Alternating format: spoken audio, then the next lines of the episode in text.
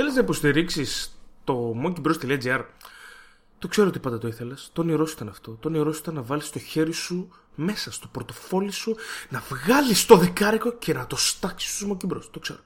Άμα θες λοιπόν να το κάνεις, που το θέλεις.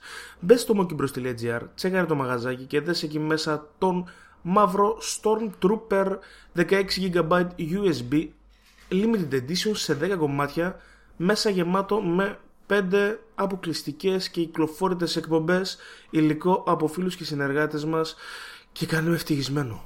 Σε παρακαλώ, κάνε με ευτυχισμένο. Στείλ με στις Μπαχάμες. MonkeyBros.gr, κάθετο shop, και ο Stormtrooper σε περιμένει.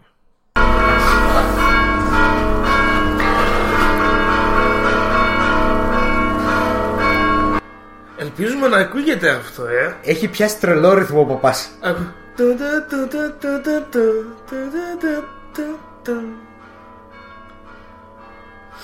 Είναι ακριβώς η ώρα, δηλαδή. Ακριβώς. Δεν ξέρω τι είναι για να βάλει να βαρύσει τα πάνω. Δεν ξέρω, δεν το ορίζω. Αλλά είναι καλό. Ξεκινήσαμε. Γιατί είναι και γαμό τα τέτοια αυτό. Το χαλέ. Αυτό θα κρατήσουμε στα χαλή. Και είναι ρυθμικό, πάει. Καλώς ήρθατε σε ένα ακόμα Monkey Bros. Είμαι ο Τόσος Λοδαπός. Είμαι ο Κώστας Κίτσιος. Και με τη συνοδεία της καμπάνας εδώ στην μεταμόρφωση του Σωτήρου στη Θεσσαλονίκη. Αυτές τις άγιες μέρες, σωστά. Ξεκινάμε, κάτσε, φτάσαμε τις Άγιες Μέρες. Τώρα είναι σχεδόν Μεγάλη Εβδομάδα, δηλαδή σχεδόν, δεν μετράει αντίστροφα. Σήμερα είναι η Κυριακή των Βαγιών, αυτό δεν είναι? Ναι, κάτι είναι. Κυριακή δεν είναι των Βαγιών, του Λαζάρου. Νομίζω, δεν ξέρω. Ήσουν κακός χριστιανός. Πολύ κακός, δεν ήμουν χριστιανός.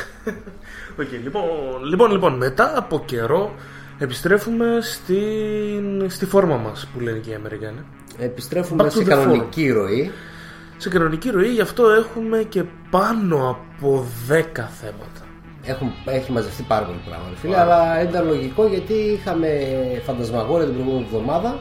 Δεν έτρεξε εκπομπή. Την προηγούμενη δεν θυμάμαι τι κάναμε. Όσκαρ, φίλε. Είχαμε Όσκαρ, ναι. Φτάνουμε εκεί πέρα. Είναι τόσο παλιά. Όχι, νομίζω κάνεις λάθος, δεν θυμάμαι. Σε πω τώρα αμέσως. Είχαμε φαντασμαγόρια, ναι. Είχαμε Όσκαρ, μετά είπαμε για τον Λόγκαν. Σωστά. Ακριβώς. Μετά μπήκαμε φαντασμαγόρια με τον Μάριο καλεσμένο. Σωστά. Και είχαμε με καπάκι τις δύο εκπομπές όπου ήμασταν στο φαντασμαγόρια. Μιλήσαμε με 13-14 ανθρώπους των τεχνών και των γραμμάτων. Τρομερό διήμερο, πάρα πολύ ωραίο. Πάρα πολύ ωραία, περάσαμε εκεί πέρα.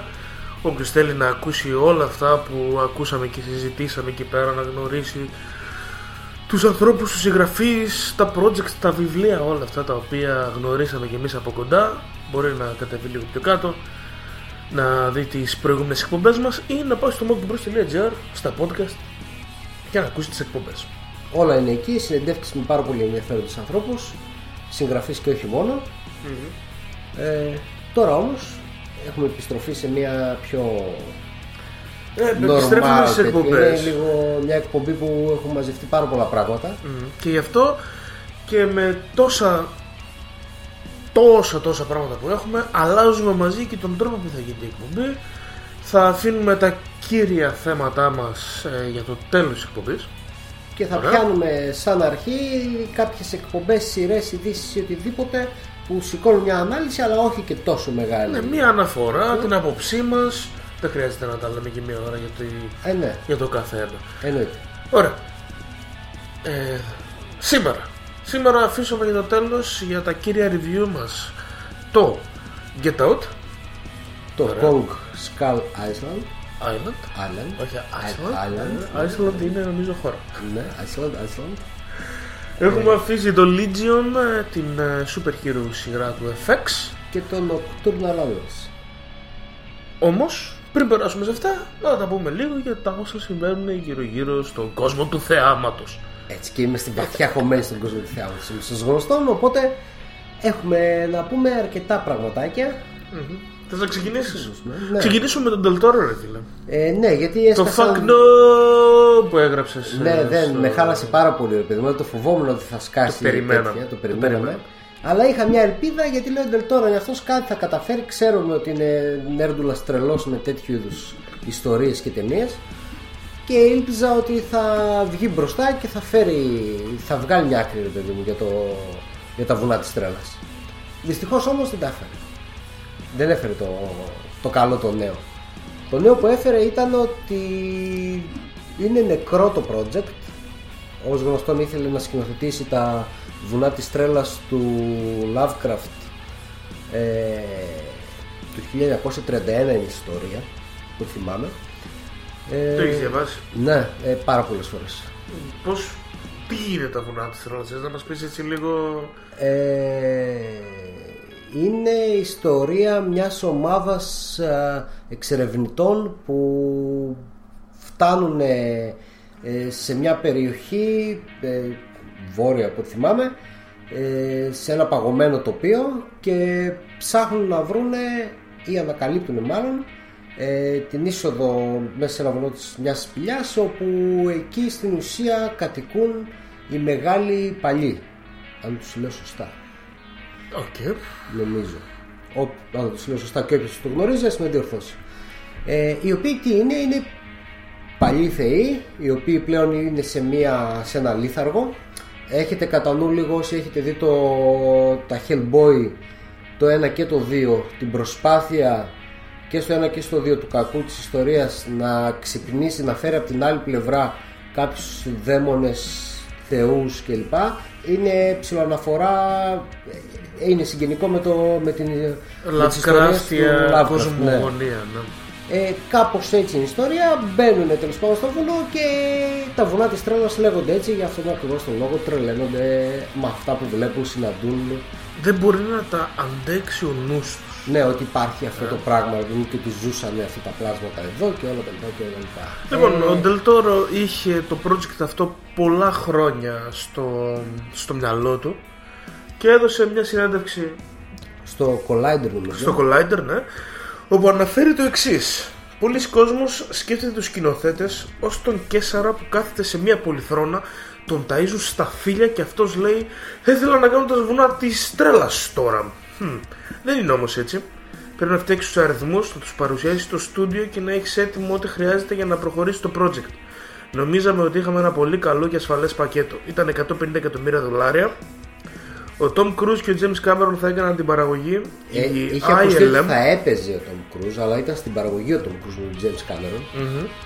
Η ILM, είναι η πιο γνωστή εταιρεία special effects, είναι των Lucasfilms. Τώρα νομίζω ανήκει, αφού όλο το στούντιο πήγε στην Disney, νομίζω πως ναι, εκτός άμα είναι μόνη της αυτή η εταιρεία, έτσι.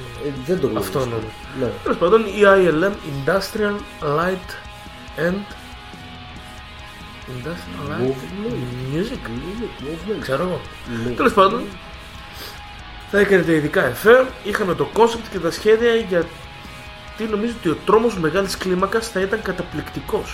Το μεγάλης κλίμακας τρόμος, κρατήστε το λίγο, ρε παιδί. Δηλαδή, σπάνια συναντάς ταινία τρόμου. Αυτό που εννοεί μεγάλης κλίμακας, να το δεις στην οθόνη, αλλά είναι κάτι μεγάλο, να μην είναι κλειστού δωματίου, να μην είναι. Είναι πολύ big το θέμα, ρε παιδί μου, της όλης ιστορία από το βουνά της τρέλας. Το στούντιο όμως δεν είχε την ίδια άποψη.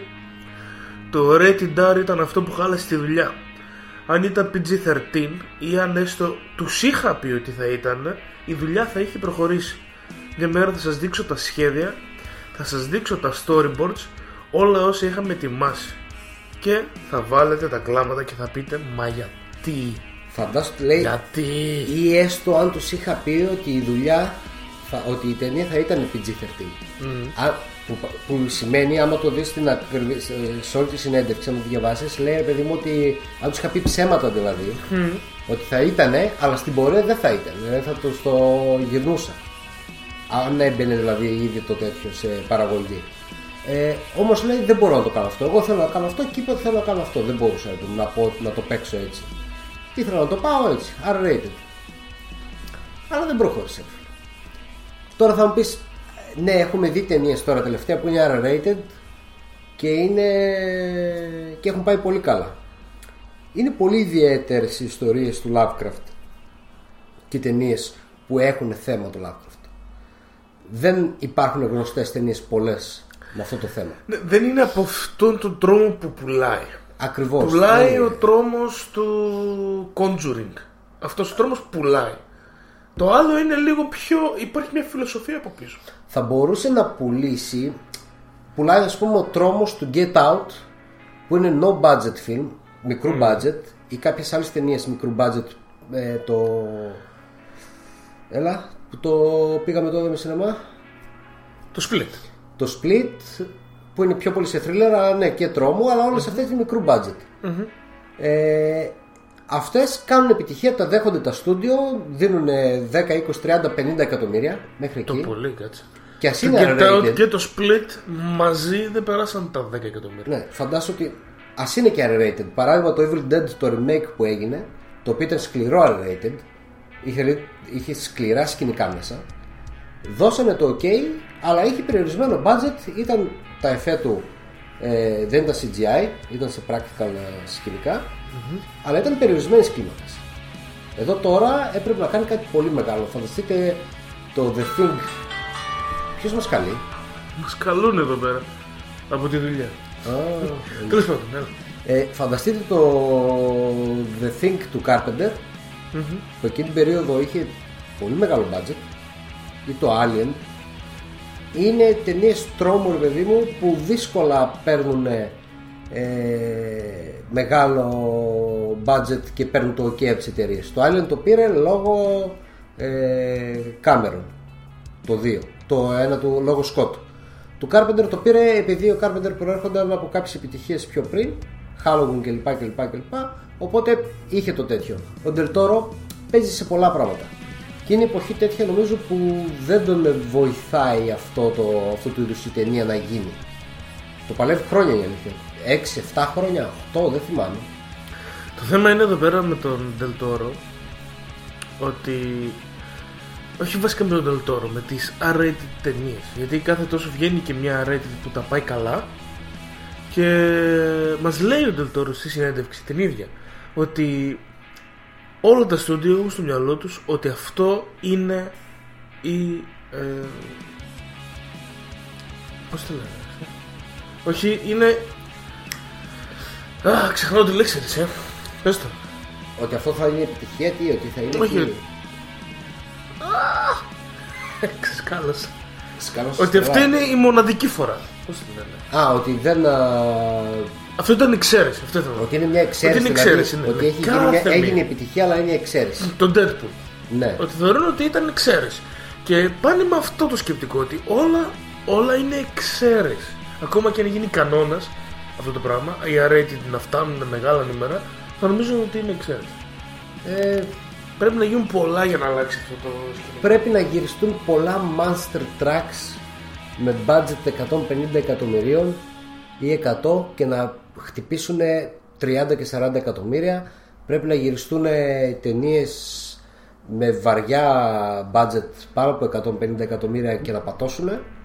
Όπως έγινε με τον Ghost in the Shell. Όπως έγινε με τον Ghost in the Shell, που δεν λέω ότι είναι κακή ταινία, ρε παιδί μου, γιατί δεν έχω δει ακόμα. Γουστάρω τρελά να το δω.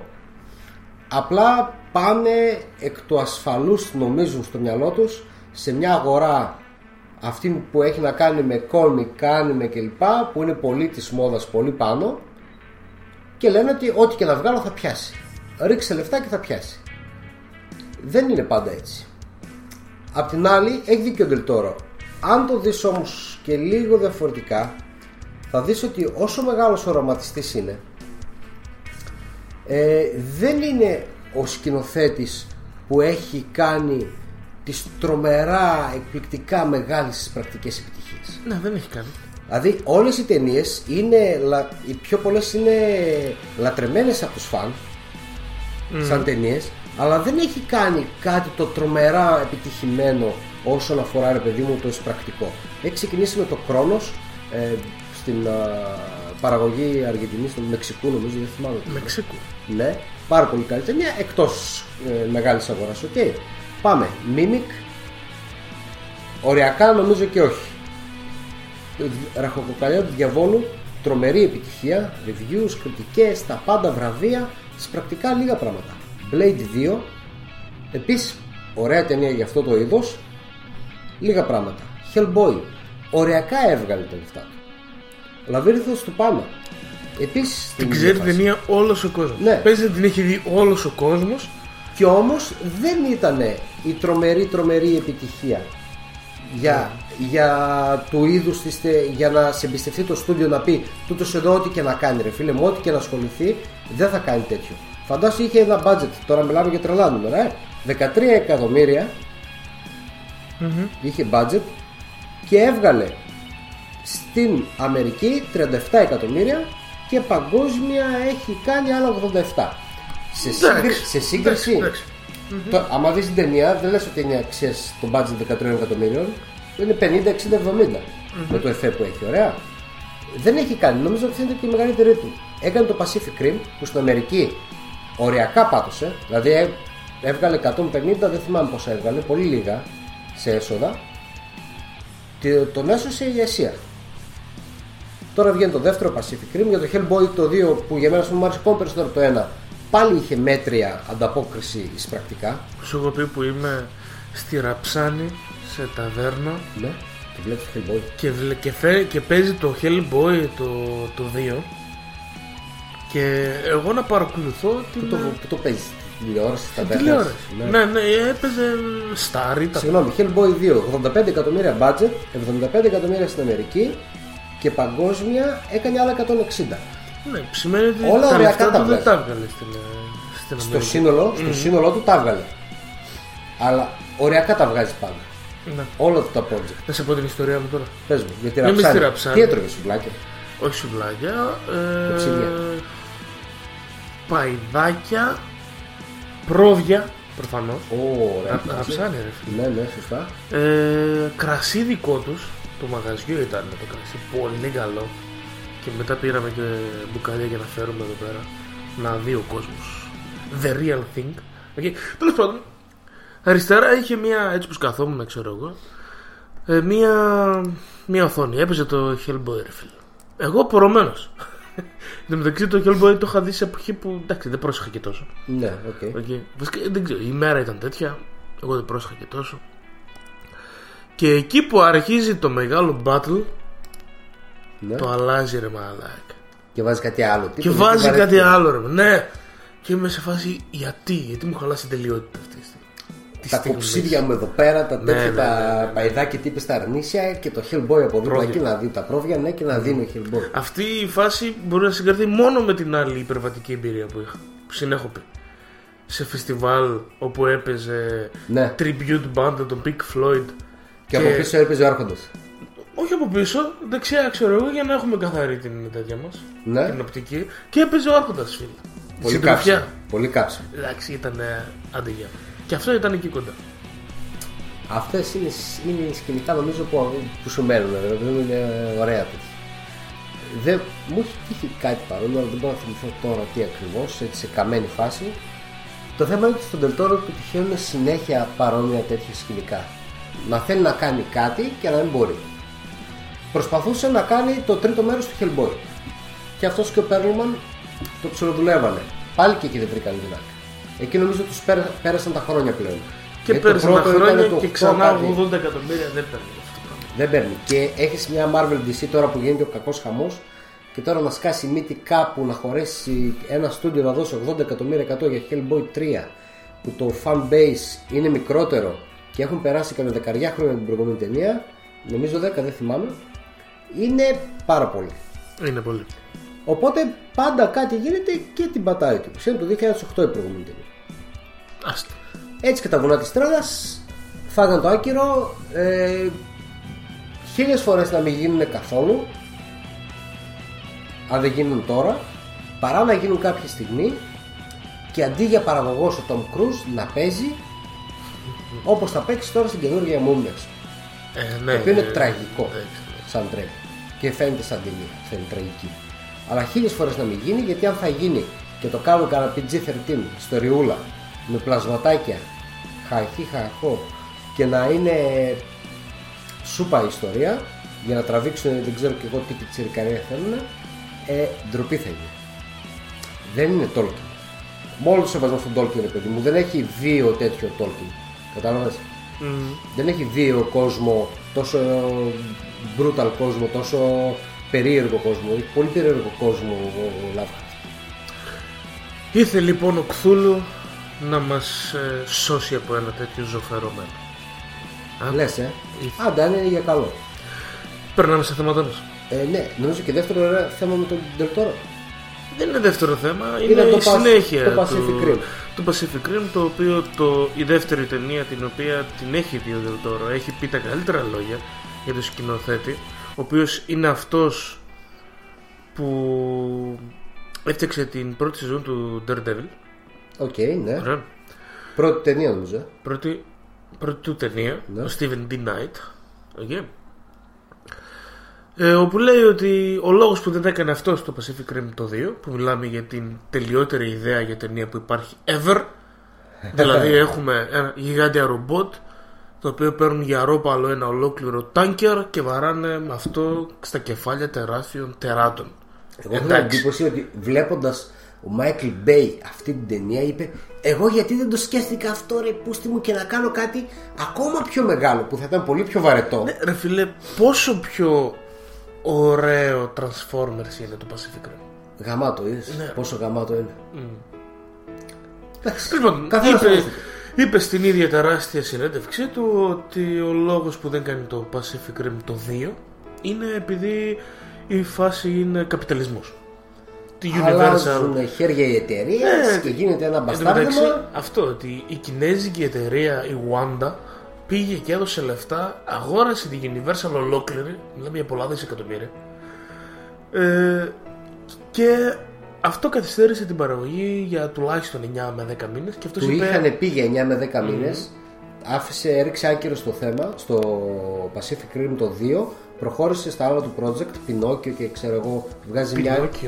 έχει ανακοινωθεί ότι θα κάνει την live σκοτεινή μεταφορά. Έχει ανακοινωθεί σκοτεινή μεταφορά, όχι παιδικό τέτοιο, σκοτεινό τέτοιο, θα είναι γαμάτο. Και μία ακόμα ταινία. Μου θέλει κούκλα να γίνει αληθινό αγόρι, δεν θα γίνεις ποτέ. Ακριβώς, ακριβώς. Το έχει αφήσει νομίζω, έχει ανακοινώσει μια άλλη ταινία που θα βγει. Το Shape of Water. Ναι.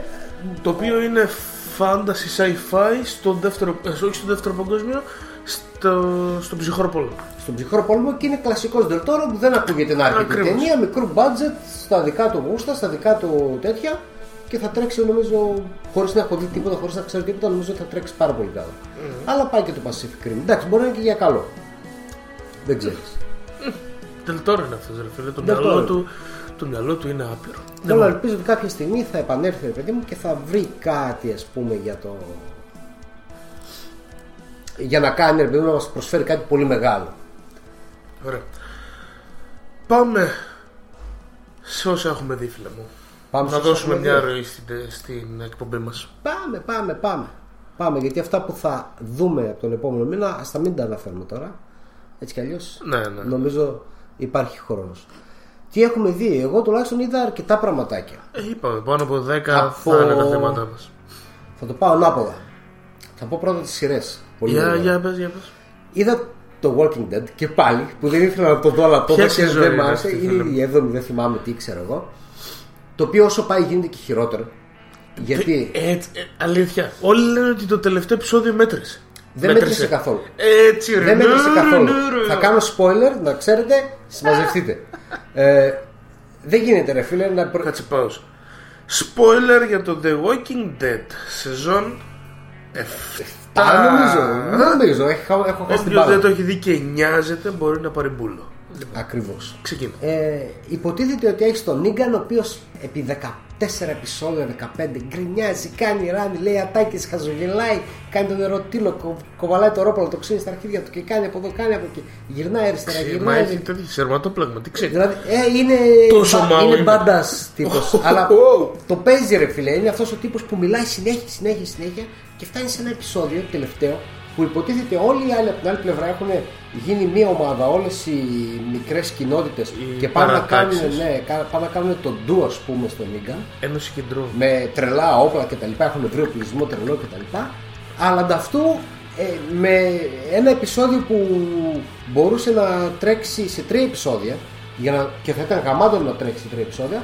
Στα δείχνει όλα, σου κάνουν ένα ντου. Ο Νίγκαν σε αυτούς. Γίνεται μια μάχη του κόλου. What? Ναι. Έτσι, ο Νίγκαν κάνει στην Ένωση Κεντρών. Στην Αλεξάνδρεια, ναι, κάνει ντου. Okay. Σχεδόν τους τη φέρνει, αλλά τη γλιτώνουν αυτοί. Ο Νίγκαν τη γλιτώνει, αυτοί τη γλιτώνουν. Σκοτώνεται η Σάσα, μια μαυρούλα που γούσταρε εκείνο το στρατόκαυλο με το μουστάκι το τραγικό που είχε. Η οποία πήρε μεταγραφή για το Star Trek. Τα είχαν πρίξει και με αυτήν εκεί ένα-δύο επεισόδια να μιλάει αυτή με τον άλλον, στον όνειρό της και αυτά. Και πιο πριν. Στον όνειρό της, ναι. Και είναι η φάση, είναι η φάση που πάει. Που την έχει βάλει ο Νίγκαν σε ένα φέρετρο. Και την πάει, ρε παιδί μου, να τη δείξει, ας πούμε, στην Αλεξάνδρεια. Ξέρεις τι, θα τη σκοτώσω αν δεν μου κάνεις κάτι, ξέρω εγώ, μαλάκα μου. Τη Σάσα. Ναι. Και η Σάσα έχει μπει μέσα και έχει πάρει ένα χαπάκι για να πεθάνει. Και όταν θα ανοίξει ο άλλος το φέρετο, να έχει γίνει ζόμπι να τον φάει. Το οποίο το προσπάθησε, αλλά δεν έγινε ακριβώς. Και ενώ έχει πάρει το χαπάκι και είναι μέσα και ακούει μουσικούλα, ξέρω εγώ, και έχει αρχίσει να κλαίει. Σχέδια είναι αυτά. Ήταν ωραίο σχέδια. Γιατί δεν το πέτυχε, μια χαρά δεν ήταν. Δεν το πέτυχε. Δυστυχώς. Γιατί μπορούσε απλά να μαχαιρωθεί, ας πούμε. Δεν είχε όπλα, την είχε φυλακίσει ο Νίγκαν. Ό,τι τέλος πάντων. Γίνεται μια μάχη του κόλου, βαράνε οι άλλοι στο γάμο του Καραγκιόζη στα 5 μέτρα, έρχεται ο άλλος τους σκοτώνει 5-6, αλλά οι άλλοι 15 που είναι παραδίπλα δεν τους σκοτώνει, τους αφήνει να τρέξουν για να τους κυνηγήσει λίγο παραδίπλα. Δηλαδή χάλια κινηματογράφηση, ερμηνείες, όλο το στήσιμο πολύ μέτριο, να είχαμε να λέγαμε. Πολύ βαρετή σεζόν, ενώ έλεγε ότι κάτι θα γίνει, δεν γίνεται τίποτα. Βγήκαν αυτοί, κλαφτήκανε πάλι. Συγγνώμη, ξέρω εγώ, στην άλλη σεζόν θα είναι πολύ πιο brutal κτλ. Πάλι κλαφτήκαν. Αλλά νομίζω ότι είναι άλλες δύο σεζόν και ευτυχώς θα πρέπει να τελειώσει κάποια στιγμή. Γιατί εντάξει, φτάνει. Το γουστάρω ζόμπι τρελά. Έχω ταινία με ζόμπι, ας πούμε, τρελή μετά. Αλλά όχι άλλο. Και πάμε στην καλή σειρά. Ποια είναι η καλή σειρά, φίλο μου? Η καλή σειρά είναι το Santa Clarita Diet. Drew Barrymore, Netflix. Drew Barrymore, Netflix. Μόνο το Netflix μπορεί να κάνει κάτι τέτοιο. Δεν μπορεί να το κάνει, νομίζω, κανένας άλλος. Κανένα άλλο κανάλι δεν μπορεί να το κάνει δίκτυο. Είναι Drew Barrymore με τον Timothy Olyphant. Είναι ο τυπάς, ο γαμάτος από το Crazies και το Hitman. Την ταινία Hitman, την πρώτη που είχε βγει, που είναι ωραίος ηθοποιός, αλλά γενικά εξαφανισμένος. Και τι γίνεται, είναι ζευγαράκι αυτοί οι δύο. Και είναι η τύπισσα μπαίνει από κάτι που μπαίνει στο σώμα της, τέλος πάντων αρχίζει και θέλει να τρώει ανθρώπινη σάρκα ζωντανή, όχι ψυγείο, κατεψυγμένη, όχι νεκροτομίου, ζωντανή, δεν είναι ζόμπι, απλά γουστάρει και όσο τρώει έχει και κάβλες τρελές, γουστάρει σεξ τρελό, έχει και ειδικά σεξ από τον άντρα προς αυτήν, αν με εννοείς, και στοματικό κεφάλι. Δηλαδή δεν είναι, είναι R-rated. Όσον αφορά το αίμα, δεν έχει πορνό μέσα, δεν έχει τσόντα. Δεν δείχνει βυζάκι Drew Barrymore. Όχι, η Drew Barrymore δεν είναι πλέον για να δείξει βυζάκι. Ποτέ δεν έδειξε βυζάκι Drew Barrymore. Ήταν η την go home φάση Drew Barrymore. Από μικρό κοριτσάκι. Είναι πολύ χακαμένη κομμωδία. Δεν είναι τρόμο, εννοείται, με την καμία. Έπαιζε στο E.T. Drew Barrymore. Ναι, έκανε το μικρό το κοριτσάκι. Άντε. Ναι. Νομίζω πως ναι. Και δεν κατάλαβα. Γι' αυτό σημαίνει ότι θα δούμε το βιζίτη. Όχι. Είναι γενικά πολύ. Είναι σαν ηθοποιός και σαν άτομο, ρε παιδί μου.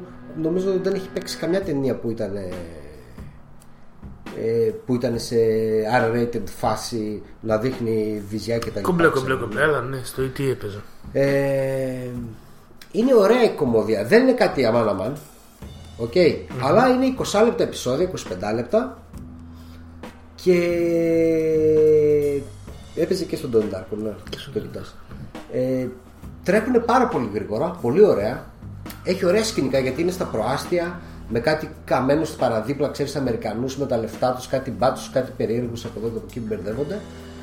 Πολύ feel good η φάση. 10 επεισόδια, μια χαρούλα, μισάωράκια. Είναι ό,τι πρέπει, ρε παιδί μου. Ένα Σαββατοκύριακο, άμα βαριέσαι να βγεις, δεν είσαι καλά. Καλή ώρα σαν εμένα που έχω αλλεργία, ας πούμε, και δεν θέλω να σκοθώ το σπίτι κτλ. Είμαι μέσα στη μίξα κλπ. Τώρα μην με ακούτε, το κρατάω με νύχια και με δόντια.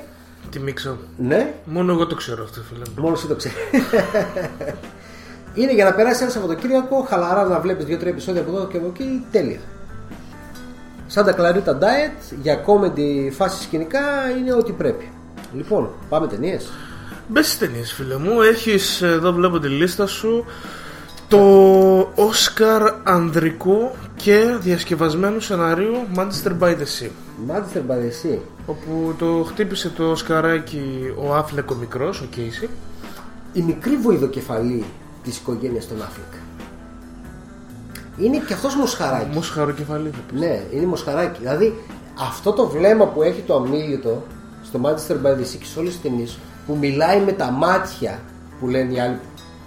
Ωραία ταινία, δεν ήταν κακή ταινία, ωραία. Mm-hmm. Ήταν καλή ταινία, δεν ήταν 7 στα 10 ας πούμε. Οριακά αλλά ήταν, δεν ήταν 7 στα 10. Αλλά είχε εσωτερική σκάφη ως δράμα, ρε παιδί μου, που όλα υπονοούνται, το οποίο είναι καλό, μου αρέσει, αλλά πολύ με το έτσι θέλω ο Άφλεκ να είναι εκεί και να κοιτάει σαν το μοσχάρι. Αυτό το πράγμα, ρε παιδί μου, όπως το έκανε ο αδερφός του στο λογιστή, στην περιπέτεια που ήταν πολύ καλή περιπέτεια, νομίζω ότι βγαίνει το φυσικό τους. Αν το βάλεις να ερμηνεύσει μιλώντας, δεν θα μπορέσει. Και γι' αυτό του κάτσε η ιστορία.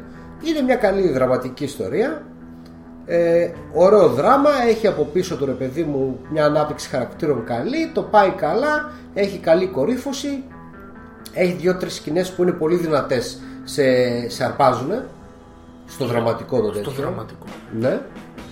Δεν κλαις. Δεν σου έρχεται όμως, να σου το πω έτσι, είσαι ωριακά. Αναλόγως. Σου έρχεται καλά. Αναλόγως το σε τι φάση είσαι, ρε παιδί μου. Αλλά για Όσκαρ ανδρικού ρόλου δεν ξέρω αν θα μπορούσε να το πάρει. Αν θα τάξιζε. Είναι απλά μια πολύ καλή ταινία. Δεν είναι όμως κάτι που θα πεις πω ρε φίλε, τι γαμάτη ταινία ήταν εκείνη. Δηλαδή τώρα και έμενα μπαλάκα με το τι γινόταν μέσα, με το τι βαθύ νόημα είχε. Κλασική αμερικάνικη πόλη ξεχασμένη κάπου σε μια παραθαλάσσια περιοχή στη μέση του πουθενά, με προσωπικά δράματα σύνοδων ανθρώπων που σιγά σιγά ψάχνουν να βρουν, ρε παιδί μου, την άκρη. Μπεκρούλιαζε αυτός, έκανε μια μαλακία, σκοτώθηκαν τα παιδιά του, μετά δεν μπορούσε να βρει άκρη στη ζωή του. Ναι, εντάξει, τώρα πέρασε ο καιρός. Την προτείνεις εν τέλει? Τη βλέπετε, ναι, την προτείνω. Την προτείνω αυτά. Μην τρελαίνεις τώρα, δηλαδή δεν θα τρελαθείς κιόλας. Απλά εμένα μου βγήκε αυτή η κακία, να σου το πω έτσι, ρε παιδί μου, γιατί άκουγα τόσο πολλά πράγματα και έβλεπα τέτοια ανάλυση πάνω για την ταινία και λέω, ρε φίλε, τόσο γαμάτο θα είναι, δηλαδή. Όχι, δεν είναι τόσο γαμάτο, αλλά είναι καλή ταινία. Ωραία. Και από την υπερβολική ανάλυση περνάμε στον Michael Bay. Περνάμε στο Michael Bay. Στο Michael Bay, αλλά βασικά αυτές τις δύο ταινίες, η μία του Bay, η άλλη του Peter Berg, είναι παν πακέτο. Δεν θα χωρίσουν ποτέ. Είναι για την 25η Μαρτίου της Αμερικής αυτής της ταινίας. Λοιπόν, για το στρατόγκαυλο. Ναι, είναι στρατογκαυλίας, έχει μέσα αρκετή. Ναι. Αλλά είναι ωραία η στρατογκαυλίας που έχει. Μπορώ να πω, τολμώ να πω. Που βγάζω σπυράκες συνήθως μετά τις ταινίες, παιδί μου. Παρ' όλα αυτά, η πρώτη του Michael Bay το 13 ώρες. Παρ' όλα αυτά τις είδες και τις δύο, ποτέ εσύ μαλάκες. Τις είδα και τις δύο, κοίταξε. Ο Bay, ρε παιδί μου, ενώ είναι σπασαρχίδας, γιατί κάνει κάτι ενώ μπορεί να το κάνει σε 2 ώρες και να είναι γαμάτο. Το κάνει 2 ώρες και 24 λεπτά τώρα οι 13 ώρες. Είναι η αληθινή ιστορία στην Βενγκάζη κάποιων φανταριών εκεί πέρα, επίλεκτης μονάδας, κάτι ξέρω εγώ, που είναι κρυμμένοι και προσπαθούν να βρουν κάτι για τον εχθρό, τον Άισις και λοιπά, και τους κάνει μύτη κακή και γίνεται το έργο να δεις. Η κακή, ναι, ξέρεις. Κακή, ρε, ναι, έτσι λέει η ταινία, αυτό λέει. Όσον αφορά τη δράση, είναι γαμάτο. Είναι πολύ ωραία η ταινία δράσης, ρε παιδί μου. Δεν είναι Hawkshaw Ridge του Mel Gibson που ήταν και αντιπολεμικού τύπου λίγο τέτοιο και καλά. Αντιπολεμικού δεν είναι. Καταλαβαίνεις λίγο στο τέτοιο του ήρωα. Εδώ έχεις φαντάρια, ρε παιδί μου, εξοπλισμένο από πάνω μέχρι κάτω με σαν αστακή, με τελευταίας τεχνολογίας όπλα. Έχεις απ' την άλλη τους άλλους με κάτι ρουκετοβόλα, Καλάζνικοφ και διάφορα άλλα αντιστοίχους βελνικούς όπλα. Ναι, είναι Counter-Strike. Ναι, τέτοια φάση είναι, ρε παιδί μου. Όσον αφορά τις σκηνές μάχης, είναι πολύ ωραία. Τα σκηνικά όλα τρέχουν μια χαρά, τρέχει ωραία η ταινία. Ακόμα και υποκριτικά, πράγμα που δεν το περιμένεις, στέκει πολύ καλά η ταινία για το είδος της. Εννοείται ότι εκεί που έχει πρόβλημα είναι στο Αμερικανιά, η κακή. Εδώ τελειώνει, ας πούμε, η ταινία και είναι ο φαντάρος, ξέρω εγώ, με που είναι σαν Transformer ντυμένος με τα όπλα και τρέχει, αφού έχουν γαμηθεί το σύμπαν γύρω τους και έχουν γλιτώσει, και είναι ο άλλος ο καημένος που τους βοηθούσε εκεί πέρα. Τι είναι αυτός? Ο Μπεγκαζιανός. Πού είναι Μπεγκάζι? Ινδία, κάπου εκεί γύρω. Λιβύη, συγγνώμη. Λιβύη. Ναι. Και είναι ο άλλος εκεί ο Λίβιος και του λέει πρέπει να βγάλετε άκρη με το πρόβλημα που σας απασχολεί με τον εμφύλιο σας. Τον οποίο εσείς το προκαλέσατε, ρε μαλάκα, ξέρω εγώ. Δηλαδή, κάθεται τώρα ο Φάνταρος, έχει καθαρίσει όλο το σόι αριστερά-δεξιά και έχει προκαλέσει τον εμφύλιο. Και έχει δώσει και τα όπλα στον ISIS. Τώρα αυτά τα λέμε εμείς γιατί τα ξέρουμε. Okay. Ο Φάνταρος δεν τα ξέρει. Τα υποψιάζεται μεν, γιατί μέσα το λένε. Πετάζουν 2-3 πόντες ότι υπάρχει και ένα ηθικό κάτι, ξέρω εγώ, κλάιν. Αλλά λέει και τη μαλακία του. Για 2 ώρες ταινία θα ήταν τέλεια περιπέτεια. Για 2 ώρες και 24 λεπτά λίγο κουράζει. Τι λες, ρε μαλάκα, 2 ώρες και 24 λεπτά. Και είναι ο Μάικλ Μπέι, φαντάσου ότι πήρε 50 εκατομμύρια για να κάνει αυτή την ταινία. Που με 50 εκατομμύρια άλλοι θα κάνανε παπάδες. Έλα, ρε μαλάκα. Και πάμε τώρα στο δεύτερο στρατόγκαυλο και αμερικανό, θρεμμένο αμερικανό χαρί και φουλ αμερικάνα σκηνοθέτη, ο οποίος είναι πολύ περίεργος τύπος. Δεν ξέρω πώς έχει αυτός ο τυπάς βγάλει αυτές τις ταινίες και δεν είναι καμία πολύ κακή ταινία. Μιλάμε για τον Πίτερ Μπέργκ, ο οποίος έχει σκηνοθετήσει, λοιπόν, δες τώρα, Rundown, Friday Night's Light, Kingdom, με τον πώς το λένε ρε, με τον Landlots. Όχι, δεν είναι αυτό το Kingdom, συγγνώμη. Είναι με τον Jamie Foxx και τον Chris Cooper, μια περιπέτεια. Okay. Hancock. Το Hancock είναι και κάμα τις ταινίες σου, λέμε. Έχει κάνει το Battleship, που είναι μια πολύ μέτρια sci-fi ταινία τότε που τη σφόδασα στα Transformer, αλλά το πιασε το τέτοιο του ρεπέτου. Παίζει Κυριάννα μέσα, μια χαρά. Lone Survivor. Το οποίο είναι από τις μεγαλύτερες αποτυχίες της Disney. Πρακτικά μιλάς πάντα, γιατί άμα το πάρεις και από κριτικούς και από γενικά feeling που άφησε, σαν περιπέτεια ήταν πολύ ωραία. Κάτσε, δεν είναι αυτό. Πάλι με το Μάρκι Μάρκ εδώ, πάλι Μάρκ Γουόλμπεργκ. Δηλαδή το γουστάρι τρελά. Και είναι ταινίες, ρε παιδί μου, που ξέρει τι κάνει. 40 εκατομμύρια budget, έσοδα στην Αμερική μόνο 130 εκατομμύρια, το έχουμε βγάλει. Μόνο! Κομπλέ, φίλε, κόβει χρήμα τύπος. Μετά το Lone Survivor, πάει στο Deep Water Horizon. Που και αυτό το είχαμε μιλήσει για το γνώμη.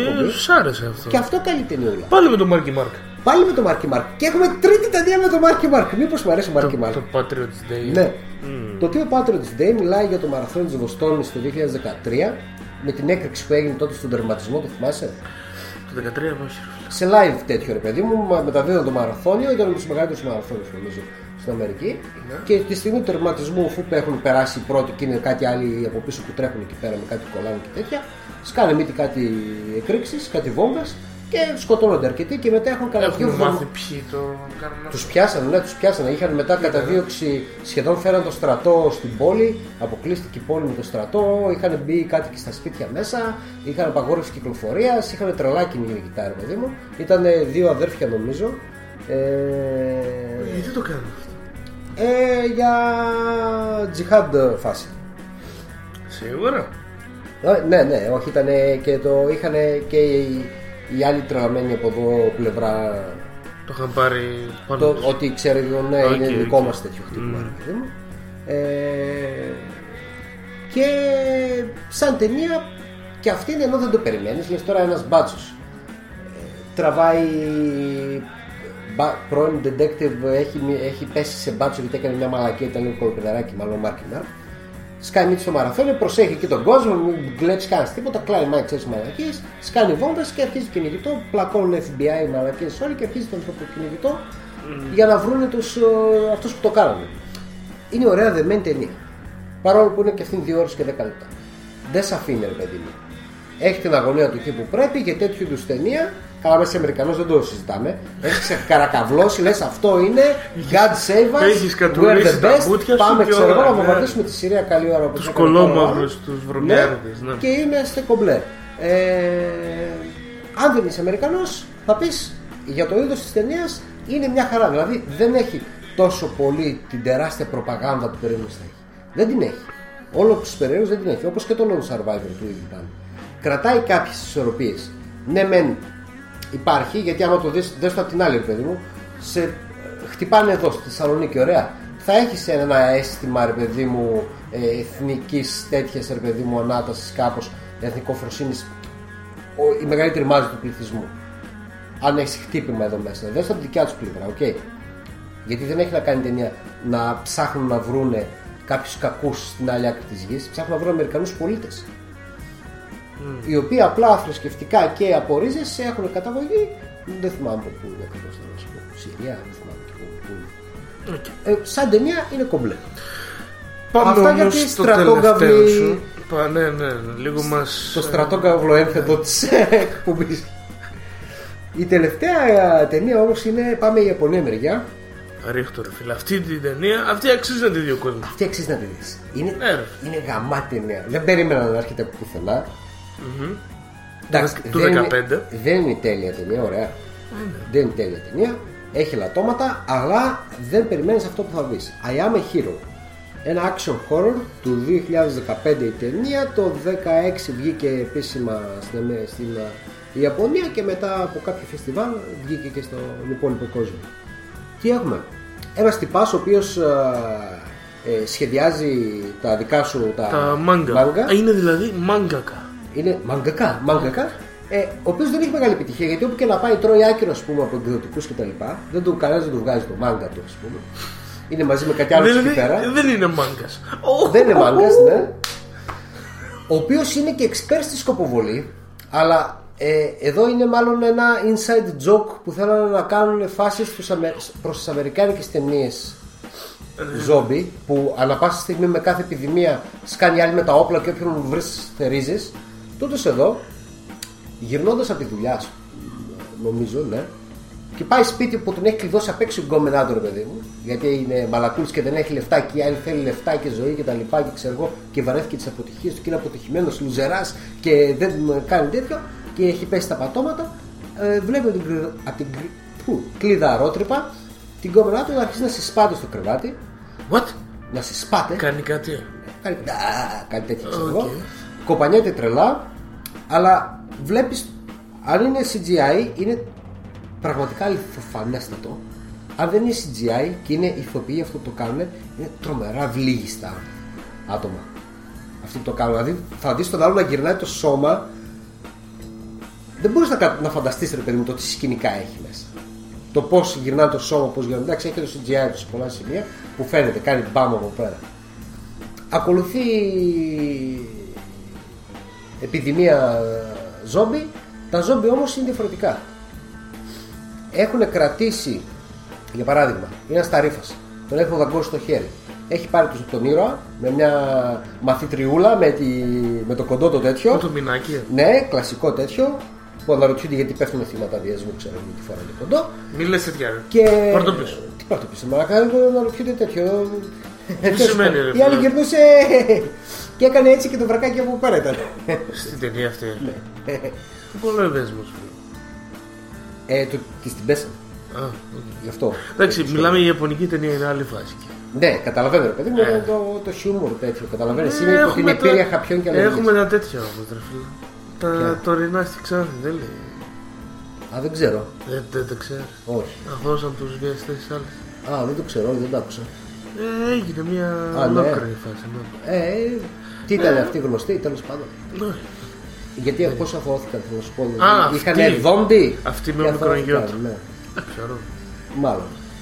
Απλά η φάση ήταν αυτό, ρε, ότι το κορίτσι αντιλόταν καλύτερα. Α, όχι. Το σχολείο μου δεν είχα κάνει, κύριε παιδί μου. Διάβαζα προχθές ότι υπάρχει ένα κίνημα που Αμερική. Όχι, ναι. Ιαπωνία. Στην Ιαπωνία. Που σιγά σιγά αρχίζει και μεγαλώνει, που αναφέρει ότι θα πρέπει να σταματήσουν, ξέρω εγώ, σε κόμικ να βγάζουν κοπελίτσες από σχολείο με κοντές φουστίτσες, να τις βιάζουν τέρατα, να τις πιάνουν τον κόλο διάφοροι. Δεν με ξανά τίποτα. Σε τσόντες στο ένα στο άλλο. Γιατί αυτό λόγω χαμηλού μορφωτικού επίπεδου σε πολλές περιοχές, κάποιοι που έχουν πορωθεί από αυτό βλέποντάς το, είτε σε κόμικ είτε σε ταινίες, είτε σε τσόντες είτε ξέρω εγώ πού, το πάνε και το εφαρμόζουν στην πραγματική ζωή. Πράγμα που δεν γίνεται, δεν είναι το ίδιο. Δεν υπάρχει τέτοιο. Και υπάρχουν μεγάλα κρούσματα, ρε παιδί μου, τέτοια, και υπάρχει ένα θέμα κάπου το διάβαζα την προηγούμενη εβδομάδα και εκεί το συγκράτησα, ας πούμε, τώρα και το συνέβασα. Και πού ήμασταν στα ζόμπι. Στα ζόμπια. Και ότι κρατάνε τις συνήθειές τους εκεί. Ναι, είναι ο Ταρίφας, τον έχει δαγκώσει και εκεί που τους πάρει, παιδί μου, αρχίζει ο Ταρίφας και ενώ αρχίζει παραμορφώνει το πρόσωπο, αρχίζει και λέει: εγώ είμαι σωστός στη δουλειά μου, είμαι εδώ τυπικός, κάνω να έχει γίνει ζόμπι ήδη. Προσπαθεί να σε δαγκώσει, τον κοπανάει ο άλλος ένα σούτ και αυτό συνεχίζει και λέει το δικό του, ξέρω εγώ. Ένα λογίδριο, ρε παιδί μου, που κάνει κύκλους συνέχεια. Και κάνεις ίδιες κινήσεις. Δηλαδή θα δεις ζόμπι με χαρτοφύλακα και κινητό να είναι στο χέρι και να λέει σαν να μιλάς για το χρηματιστήριο σου. Ξέρεις, ο κλασικός ο τέτοιος, ο καπιτάνας. Θα δεις άλλο που είναι αθλητής. Τι έκανε, άλλο ένας ύψος. Θα κάνει άλλο ένας ύψος. Συνέχεια. Θα δίνει. Βέβαια, μα δει σάρκα τρέχει. Αλλά θα κάνει άλλο ένας ύψος όταν δεν βλέπει. Το οποίο έχει το γούστο του, έχει το χαβαλέ του. Είναι ότι να είναι, αλλά έχει το χαβαλέ του, ρε φίλε. Και συν τις άλλες ο ήρωας κάνει το αστείο ότι είναι εξαιρετικός στη σκοποβολή. Αλλά ενώ πήρε το όπλο του μαζί να προστατευτεί, έχει ξεχάσει να πάρει την άδειά του από το σπίτι. Οπότε είναι ενάντια στον νόμο να κυκλοφορεί με ένα όπλο και δεν μπορεί να το χρησιμοποιήσει αφού δεν έχει την άδεια οπλοφορίας μαζί του. Και προσπαθεί να αντιμετωπίσει τα ζώα με οποιοδήποτε άλλο τρόπο. Καταλαβαίνεις. Είναι αστιάκι αυτό για τις αμερικάνικες ταινίες. Όπως καταλάβετε, είναι γαμάτη καμενιά, αλλά είναι ωραία καμενιά. Αν σας αρέσουν τα γιαπωνέζικα, βούρ. Μην περιμένετε τρελές χορογιές. Έχει τα καλά του στοιχεία. Έχει το χαβαλέτο. Έχει και την κοιλιά του. Αλλά είναι μια χαρακτηρία. Τέτοιες ταινίες, ναι, μπορείς να δεις άφθονες στο 4ο Horrorant Film Festival. Σωστός, έχεις δίκιο. Έχεις που συνέδεσα επιπλαγίους. Λοιπόν, το Horrorant είναι το πρώτο διεθνές φεστιβάλ ταινιών τρόμου το οποίο γίνεται στην Ελλάδα. Γίνεται ταυτοχρόνως σε 5 ή 6 πόλεις. Ξεκίνησε τις 3 προηγούμενες χρονιές Αθήνα-Θεσσαλονίκη. Πρώτη εβδομάδα Αθήνα, δεύτερη εβδομάδα Θεσσαλονίκη. Συγγνώμη, στα καπάκια. Αμέσως όλες οι προβολές μεταφέρονται στη Θεσσαλονίκη. Τώρα όμως έχει αλλάξει το πλάνο. Έχουμε Αθήνα 4 με 10 Μαΐου και 11 με 17 Μαΐου. Ταυτόχρονα έχουμε προβολές σε Θεσσαλονίκη στην αίθουσα Βακούρα, στις αίθουσες Βακούρα, Λάρισα, Ρόδο, Ηράκλειο και Αλεξανδρούπολη. Mm-hmm. Το οποίο είναι πολύ καλό πράγμα, παιδί μου, γιατί αυτές οι πόλεις, ειδικά και η Θεσσαλονίκη, όχι, μην την βγάζουμε απ' έξω, δύσκολα βρίσκουν πάτημα για να πάνε να δουν μια ταινία τρόμου καλή, είτε τωρινή, είτε πιο παλιά, ή κάτι classic ή κάτι που δεν έχει παιχτεί σινεμά. Και είναι καλό να προβάλλονται, ρε παιδί μου, τις ενέργειες που είναι. Τώρα αυτό είναι λίγο πολύ μεγαλύτερο από τις προηγούμενες χρονιές. Όσο πάει και πιο μεγάλο γίνεται. Το οποίο είναι καλό. Θα φανεί και ο κόσμος, γιατί υπάρχει κόσμος που λέει ότι γουστάρουμε τις ταινίες τρόμο, θέλουμε να τις δούμε. Ελάτε και εδώ. Εδώ πρέπει να δώσουν τώρα υποστήριξη καλή και να πάνε να δούμε όποια ταινία υπάρχει. Όποια ταινία γουστάρουν, τέλος πάντων. Και φέτος έχει ωραία πράγματα, αν και δεν έχει βγει το πρόγραμμα. Θα έχει το sci-fi τρελεράκι ωραίο. Τρελεράκι που μέσα έχει μερικά έτσι tiny κομματάκια από ταινίες που έτσι και τις έχει. Μιλάμε για φοβερό πρόγραμμα. Ειδικά το αφιερώμα στα 80's, στο sci-fi horror.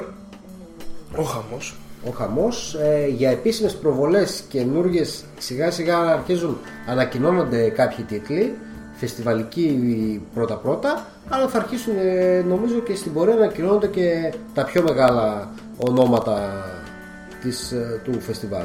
Πολύ ωραία. Λοιπόν, πάμε να κάνουμε ένα διάλειμμα γιατί μιλάς εδώ και μία ώρα, ρε φίλε. Τα είπα όλα. Θα πρέπει να σε πω κάτι. Εγώ θα είμαι πιο γρήγορος. Γιατί? Γιατί, ρε φίλε, δεν μας φτάνει το 3ωρο έτσι όπως το πας.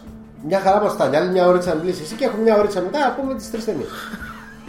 Κάπως έτσι. Λοιπόν, τώρα μας ακούει κάποιος είτε live είτε on demand, είτε μας έχει κάνει download, γιατί μπορείς να το κάνεις και αυτό. Έτσι ακριβώς. Έτσι, ναι. Να μας ακούεις την ώρα που πηγαίνεις στη δουλειά σου, την ώρα που είσαι στο αμάξι. Ακριβώς. Εγώ ας πούμε τώρα να περιπατώς στην παραλία Θεσσαλονίκης. Ακριβώς. Εγώ να σου πω την αλήθεια, ακούω 6 με 7 διαφορετικές εκπομπές, Αμερικάνοι και Αυστραλοί. Και έναν Άγγλο. Ναι, είναι μια Αυστραλή. Κάτι Αυστραλή πολύ ωραία. Σίδνεϊ και Μελβούρνη, κάπου εκεί. Τέλος πάντων, ακούω 6-7. Γιατί δεν ακούς τους πατέρας τους Άγγλους?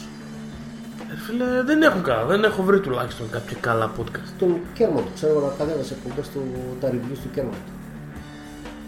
Τι να σε πω τώρα, εγώ αυτά κατεβάζω. Να σου πω τι κάνω στο μέλλον. Ακούω αυτά τα 6-7 podcast την ώρα που πηγαίνω στη δουλειά. Μία ώρα με παίρνει για να πάω και μία ώρα με παίρνει για να γυρίσω. Είναι ακριβώς για να ακούσω δύο επεισοδιάκια. Ωραία. Σωστός είναι. Έτσι με πάει η εβδομάδα. Τα έχω. Έτσι. Δεν θα έλεγα κάτι. Λοιπόν, μας κατεβάζει με κάνει. Όποιος μας ακούει μπορεί να αφήσει και ένα σχολιάκι. Το chat είναι ακριβώς κάτω από τον player. Τα comments είναι ακριβώς κάτω, όπως είναι σε κάθε ιστοσελίδα του κόσμου. Λίγο πιο κάτω από το κείμενο. Ακριβώς. Αυτό δεν χρειάζεται να το πούμε. Το ξέρεις το προσοχή. Πάμε σε μουσική. Πάμε να ακούσουμε δύο κομμάτια. Και παρερχόμαστε με τις δικές σου καμένες επιλογές. Ωραία, μπαίλτσα και. Περίμενα. Και μπάντζες. Ακριβώς, όλα πάμε, ρίξτε.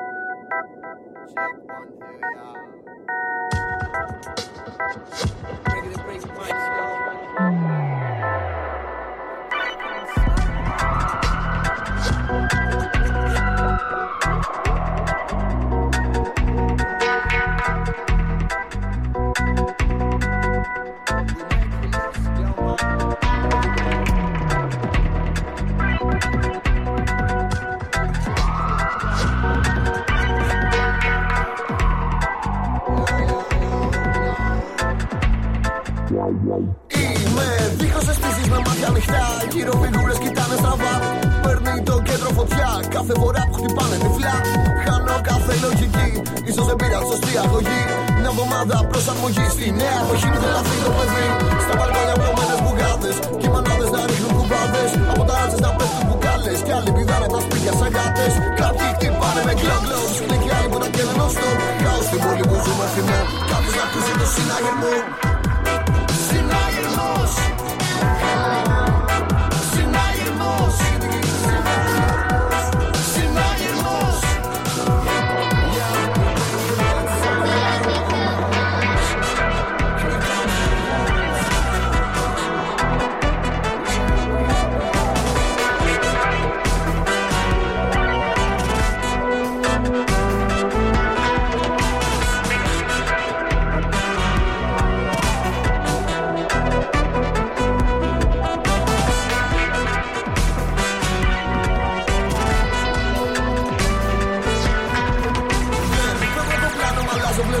Θέλω μπαμπομ και εκείνη κοιτά και κοχα δουλειά και κάποια λεφτά. Μα τώρα μετράω σπασμένα οστά. Τσεκαρέ το από ποια πλευρά θες. Μπρος και πίσω τα ίδια σκατά. Από τη μια σου χαμογελά και βγάζει μαχαίρι στο να τη γυρνάς.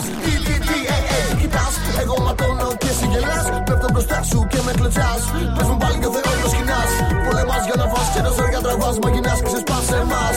Γραφικός ακταρμάς, γραφικός που ιταλιάς. Μου γουστάρει και φάγια να σπάς. Συνάγερμος.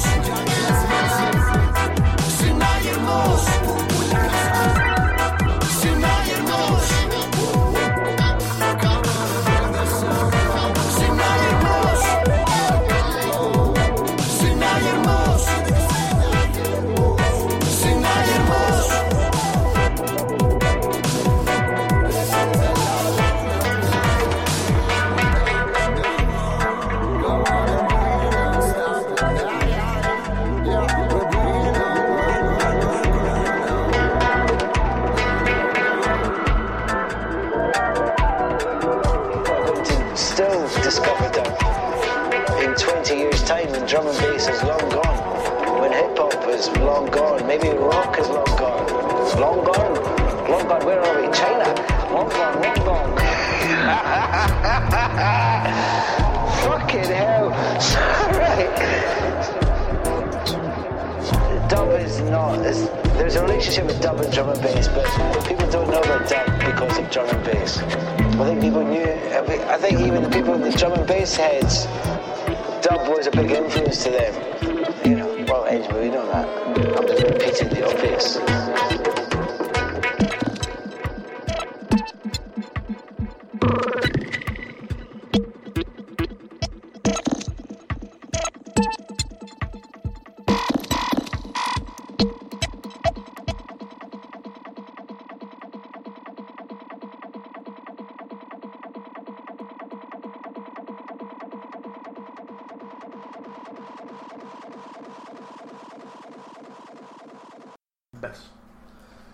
Και Monkey Bros Show δεύτερο μέρος. Μετά τη λογοδιάρια τη δικιά μου ακολουθεί η λογοδιάρια του Τάσου Σαμπά.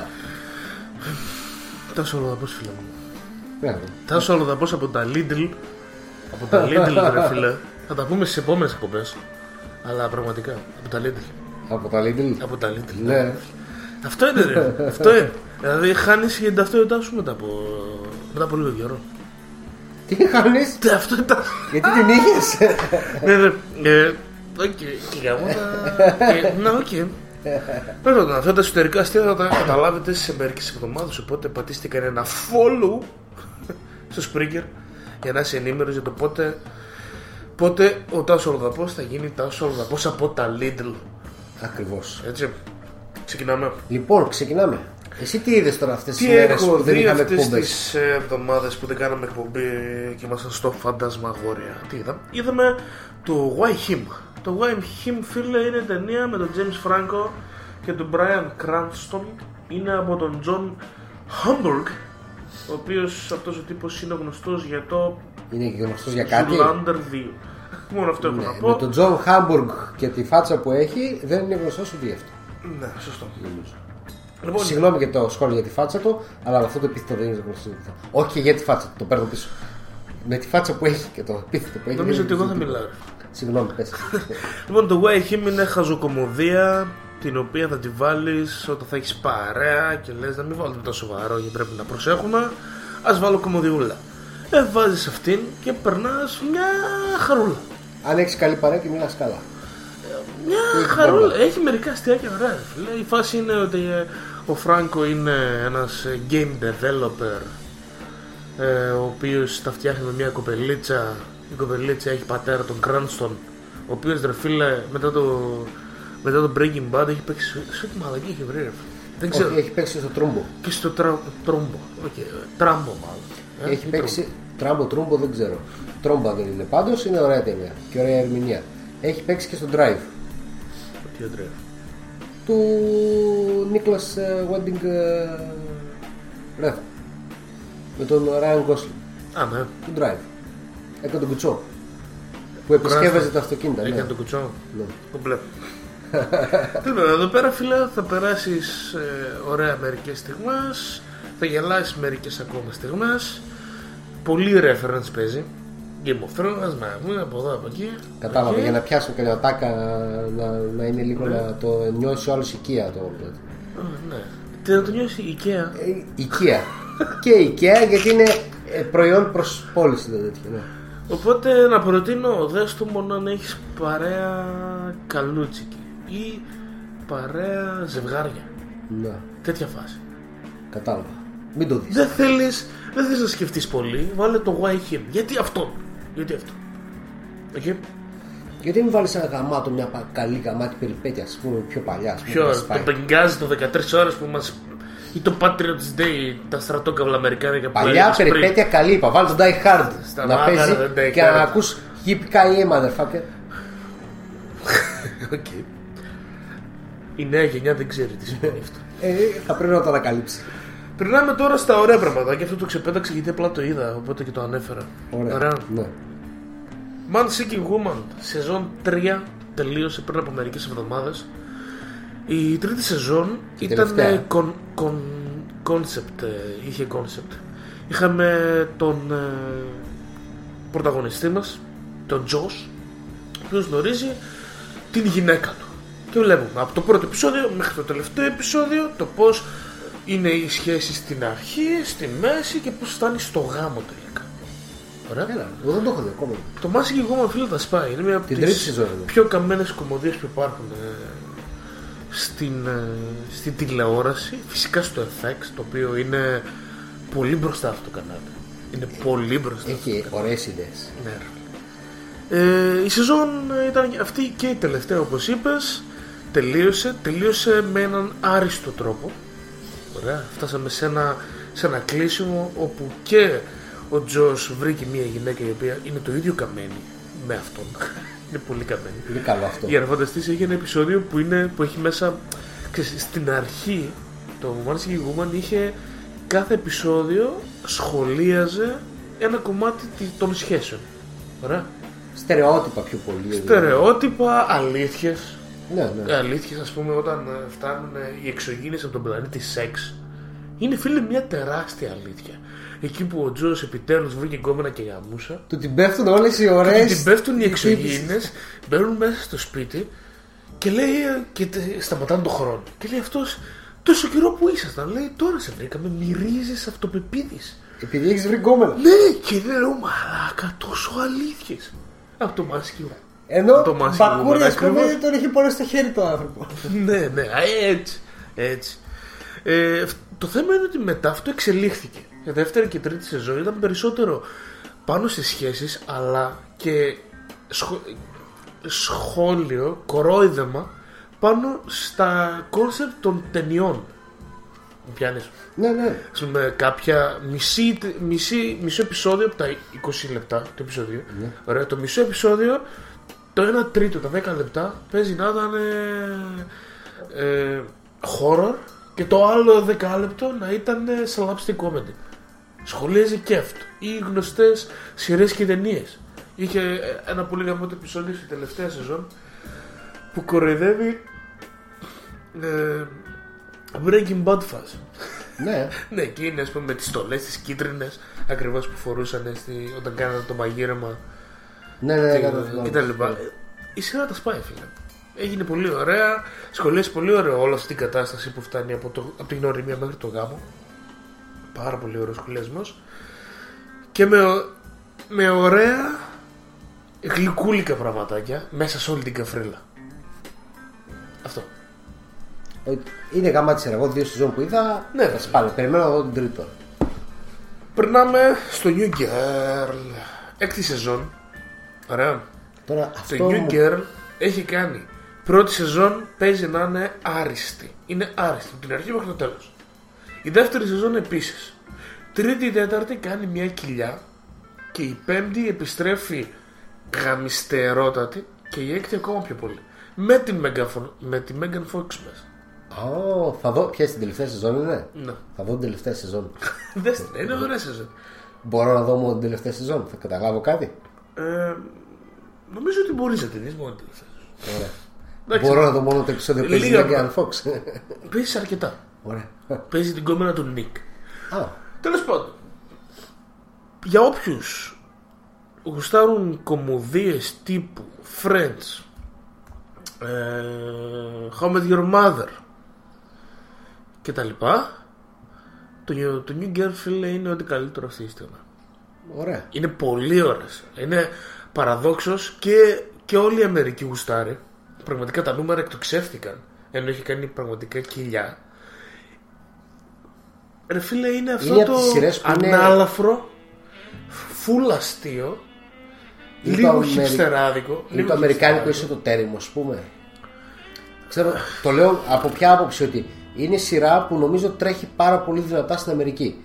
Ο υπόλοιπος κόσμος την ξέρει γενικά? Όχι. Θα έπρεπε όμως. Αυτό είναι το δικό τους. Ναι. Ωραία, μια χαρά, New Girl. Megan Fox.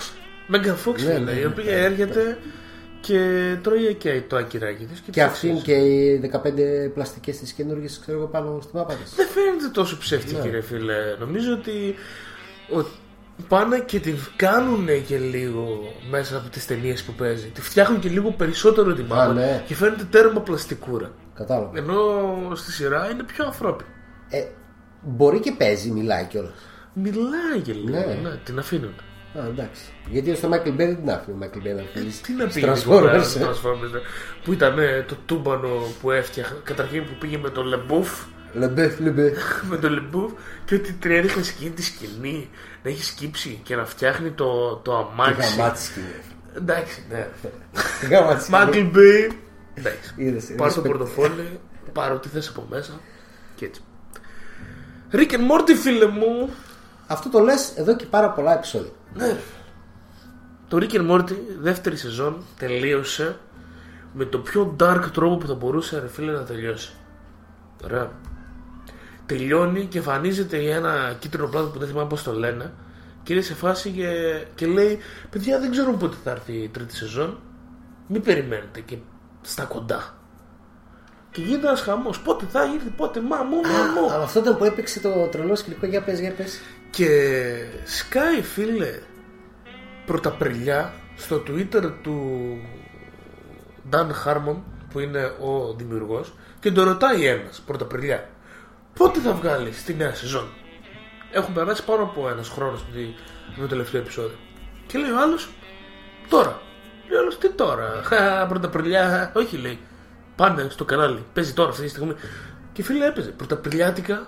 Την ανεβάσανε. Ανεβάσανε το πρώτο επεισόδιο. Πολύ γαμμάδο. Όχι όλη τη σειρά. Ναι, okay. Ανεβάζουν το πρώτο επεισόδιο και γίνεται χαμός, φίλε. Χαμός. Λογικό το λόγο, εντάξει. Και να στέλνεις εσύ, μαλάκα, βγήκε το Rick and Morty. Και να το πιστεύει κανείς. Και να το συμπιστεύουνε, ρε. Και κάτι τέτοιο. Πολύ ωραίο επεισόδιο. Είναι αυτό που εγώ περίμενα να δω σε ολόκληρο το μισό της τρίτης σεζόν. Αυτός το ξεπέταξε μέσα σε ένα 15 λεπτό και το έκανε ακόμα πιο dark το πράγμα. Πολύ dark. Πολύ dark. Άμισε τα φίλε, το Rick and Morty είναι σειρά η οποία είναι σατυρική. Ένα σατυρικό animation, το οποίο έχει καφρίλα και τα λοιπά. Όλο αυτό που μπορείς να φανταστείς από Family Guy, Simpsons και τα λοιπά. Όλα αυτά. Αλλά μέσα σε κάθε επεισόδιο, πρόσεξε με λίγο. Ναι. Σε κάθε επεισόδιο μπορεί και να έχει 10 με 15 original sci-fi ιδέες που σηκώνουν ολόκληρη σειρά και ταινία. 10. Μπορεί να έχει 10 σε κάθε επεισόδιο. Πραγματικά τα κοιτάς και μερικά δεν μπορείς να τα πιάσεις κιόλας. Είναι τόσο περνάνε και δεν τους νοιάζει, δεύτερη... δεν τους νοιάζει καθόλου. Ρε φίλε, θέλει 15η. Και δεν τους νοιάζει. Πετάνε τα κόσυπτα έτσι, πάρε. Και εσύ, what, τι γίνεται, μάμο. Εσύ τα βλέπεις, ο κόσμος τα βλέπει. Οι εταιρείες γιατί δεν τα βλέπουν να το κάνουν. Ναι, το γαμάτο είναι ότι αυτοί το κάνουν και δεν τους νοιάζει. Με πιάνεις. Κατάλαβα. Στα πετάνε στη μάπα, πάρε. Μπορεί να μην τα έχεις πιάσει, μπορεί το ένα το άλλο. Θα μπορείς να χτίσεις ολόκληρο franchise Matrix. Από ένα επεισόδιο, από ένα 5 λεπτό επεισόδιο. Αυτό είναι το Rick and Morty. Ωραία. Είναι απίστευτο το Rick and Morty. Πάνε δες το Rick and Morty τώρα. Πάμε παρακάτω στο επόμενο. Τι έχουμε, πάλι στο επόμενο φίλο έχω το Boku no Hero Academia. Boku no Hero Academia. Η δική μου, ναι. Ιαπωνικά είναι αυτά, ναι. Hero Academia. Ακαδημία Ηρών. Είναι φίλε ένα άνιμε το οποίο είναι η νέα γενιά των Σόνεν, δηλαδή για εφήβους, δυνάμεις, αστείο και μετά περιπέτεια, όλο αυτό το κόνσεπτ το οποίο είχαμε Dragon Ball, Naruto, Bleach, One Piece. Τώρα έχουμε το Boku no Hero Academia, το οποίο κοροϊδεύει και λίγο όλο το κόνσεπτ του Super Hero. Okay. Η ιστορία, τώρα έχει ξεκινήσει η δεύτερη σεζόν, είμαστε στο δεύτερο επεισόδιο. Η ιστορία του Boku no Hero Academia είναι ότι γεννήθηκε στην Κίνα, πρόσεχε, έχει σημαντικό, στην Κίνα γεννήθηκε ένα παιδάκι το οποίο ψιλοέλαμπε, έκανε έρανα, ωραία. Ναι. Jesus. Οκ. Okay. Σε αυτά για μέσα. Όχι Μπούντα. Ναι. Α, λες Μπούντα. Δεν το σκέφτηκα έτσι. Γιατί να λάμπει το μωρό. Γιατί τώρα λίγο να το λέει και να πας Τζίζους φάση. Τι δηλαδή. Ρε φίλε, είναι πολύ Τζίζους η κατάσταση. Το μωρό. Ναι. Ο Μπούντα δεν ήταν μωρό και πήγαινε μάγια. Δεν το ξέρω κιόλας, ναι. Λοιπόν που λες, και από εκείνη τη μέρα αρχίζουν οι άνθρωποι και γεννιούνται οι περισσότεροι, το 80, το 90% με υπερδυνάμεις. Okay. Από εκείνη τη μέρα. Είμαστε εμείς χρόνια μετά από το σκηνικό αυτό, όπου όλοι πλέον πηγαίνουν στο Λύκειο για να μάθουν και τις δυνάμεις τους, να τις ελέγχουν κτλ. Ο πρωταγωνιστής μας είναι ένα παλικάρι, ο οποίος δεν γεννήθηκε. Αν και είναι πορωμένος με όλη τη φάση και θέλει να γίνει σούπερ χειρό. Ανοίξει τη μειονότητα δηλαδή. Ανοίξει τη μειονότητα, ναι. Όχι στους μαύρους. Ναι. Κακό. Τέλος πάντων, αυτός συναντάει τον Almighty, ο οποίος είναι ο πιο μπουρή, υπερίωρας, φουλ, έτσι χαρούμενος κτλ. Σας σώζω όλους με χαμόγελο κτλ. Ο οποίος τον γνωρίζει και ο Almighty, επειδή βλέπει το θάρρος του, του περνάει τις δυνάμεις του. Είναι δικό του χαρακτηριστικό. Μπορεί να περάσει τις δυνάμεις του σε κάποιον άλλον. Βρίσκει λοιπόν αυτόν, του περνάει τις δυνάμεις, ο οποίος όμως επειδή δεν μπορεί να ελέγξει αυτή την καινούργια δύναμη, όλοι φαντάζουν ότι το έχουν από πιτσιρίκ, από μωρά. Από γέννηση, οπότε. Ναι. Αυτός έχει τόσο μεγάλη δύναμη που τη χρησιμοποιεί. Ας πούμε, μπορεί να κάνει ένα μπουκέτο και να τους σπάσει το χέρι. Τέτοια φάση. Οπότε μπαίνει στο σχολείο, προσπαθεί να φτάσει σε ένα καλό επίπεδο. Καταρχήν για να γίνει ήρωας, κατά δεύτερον για να πάρει τη θέση του Almighty. Γιατί αυτός δεν μπορεί να ελέγξει πλέον τις δυνάμεις του, είναι άρρωστος κτλ. Ναι. Και όλο αυτό συνοδεύεται από πολύ ωραία κομμωδία, ωραία fights, ωραίους χαρακτήρες. Πολύ ωραία πραγματάκια. Ωραία, έξυπνο. 13 επεισόδια, αν δεν κάνω λάθος. 2 σεζόν, τώρα έχει ξεκινήσει η δεύτερη. Τσεκάρετε το, άμα βλέπετε anime, τσεκάρετε το κείμενο, το έχετε τσεκάρει. Λογικά, ναι. Το θέμα είναι ότι εγώ δεν είχα δει ότι έχει δεύτερη σεζόν, έχει ξεκινήσει. Το είδα ξαφνικά. Δεύτερο επεισόδιο, λέω, πάρε φίλε, τα είδα, τα κατέβασα. Ωραία το πάει. Τώρα στη δεύτερη σεζόν ξεκινάει το αθλητικό φεστιβάλ. Okay. Όπου καταλαβαίνεις. Ναι, έχει αθλοπαιδείες. Έτσι ακριβώς. Περνάμε στο πρώτο τελευταίο, πριν περάσουμε στα μεγάλα reviews. Όντως τα ξεπετάς γρήγορα. Φίλε, κάπως έτσι πρέπει να γίνει. Okay. Και έχουμε είχα το BoJack Horseman, φίλε. Και αυτό το έχεις ξαναναφέρει. Ναι. Και το BoJack Horseman θα το ξεπετάξω.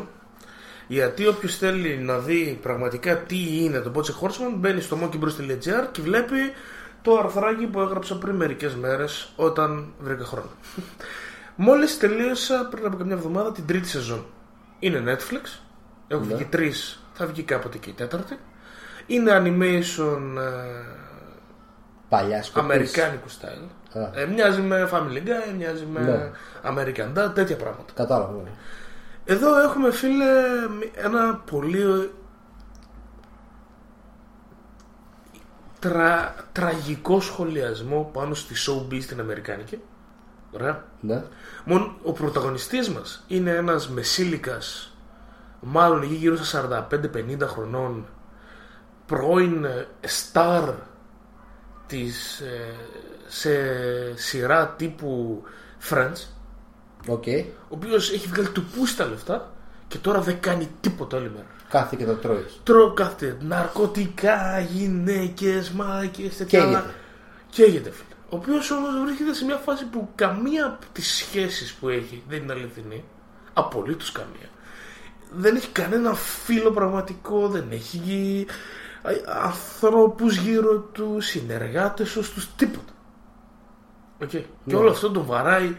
Γιατί είναι στη φάση που προσπαθεί να χτίσει μια σχέση με μια κοπέλα. Τη γαμάει από τα μάτια. Τη σχέση, έτσι. Okay. Πάει να κάνει φίλη, να φτιάξει μια πραγματική φιλία με τον Τοντ. Ο Τοντ, ρέμπελος φουλ. Παρένθεση, έτσι. Τοντ, ρέμπελος φουλ, κάθεται όλη μέρα, κάνει μαλακίες σε όλο το επεισόδιο. Και την κάνει τη φωνή του ο Άρον Πολ. Από το Breaking Bad. Και μόλις ακούσει τη φωνή λες, ναι, λέει και το bitch. Δεν το λέει. Αλλά τέτοια φάση. Και ρε φίλε, είναι πολύ στεναχωρητικό, ρε μαλάκα, αυτό το τέτοιο. Πάρα πολύ.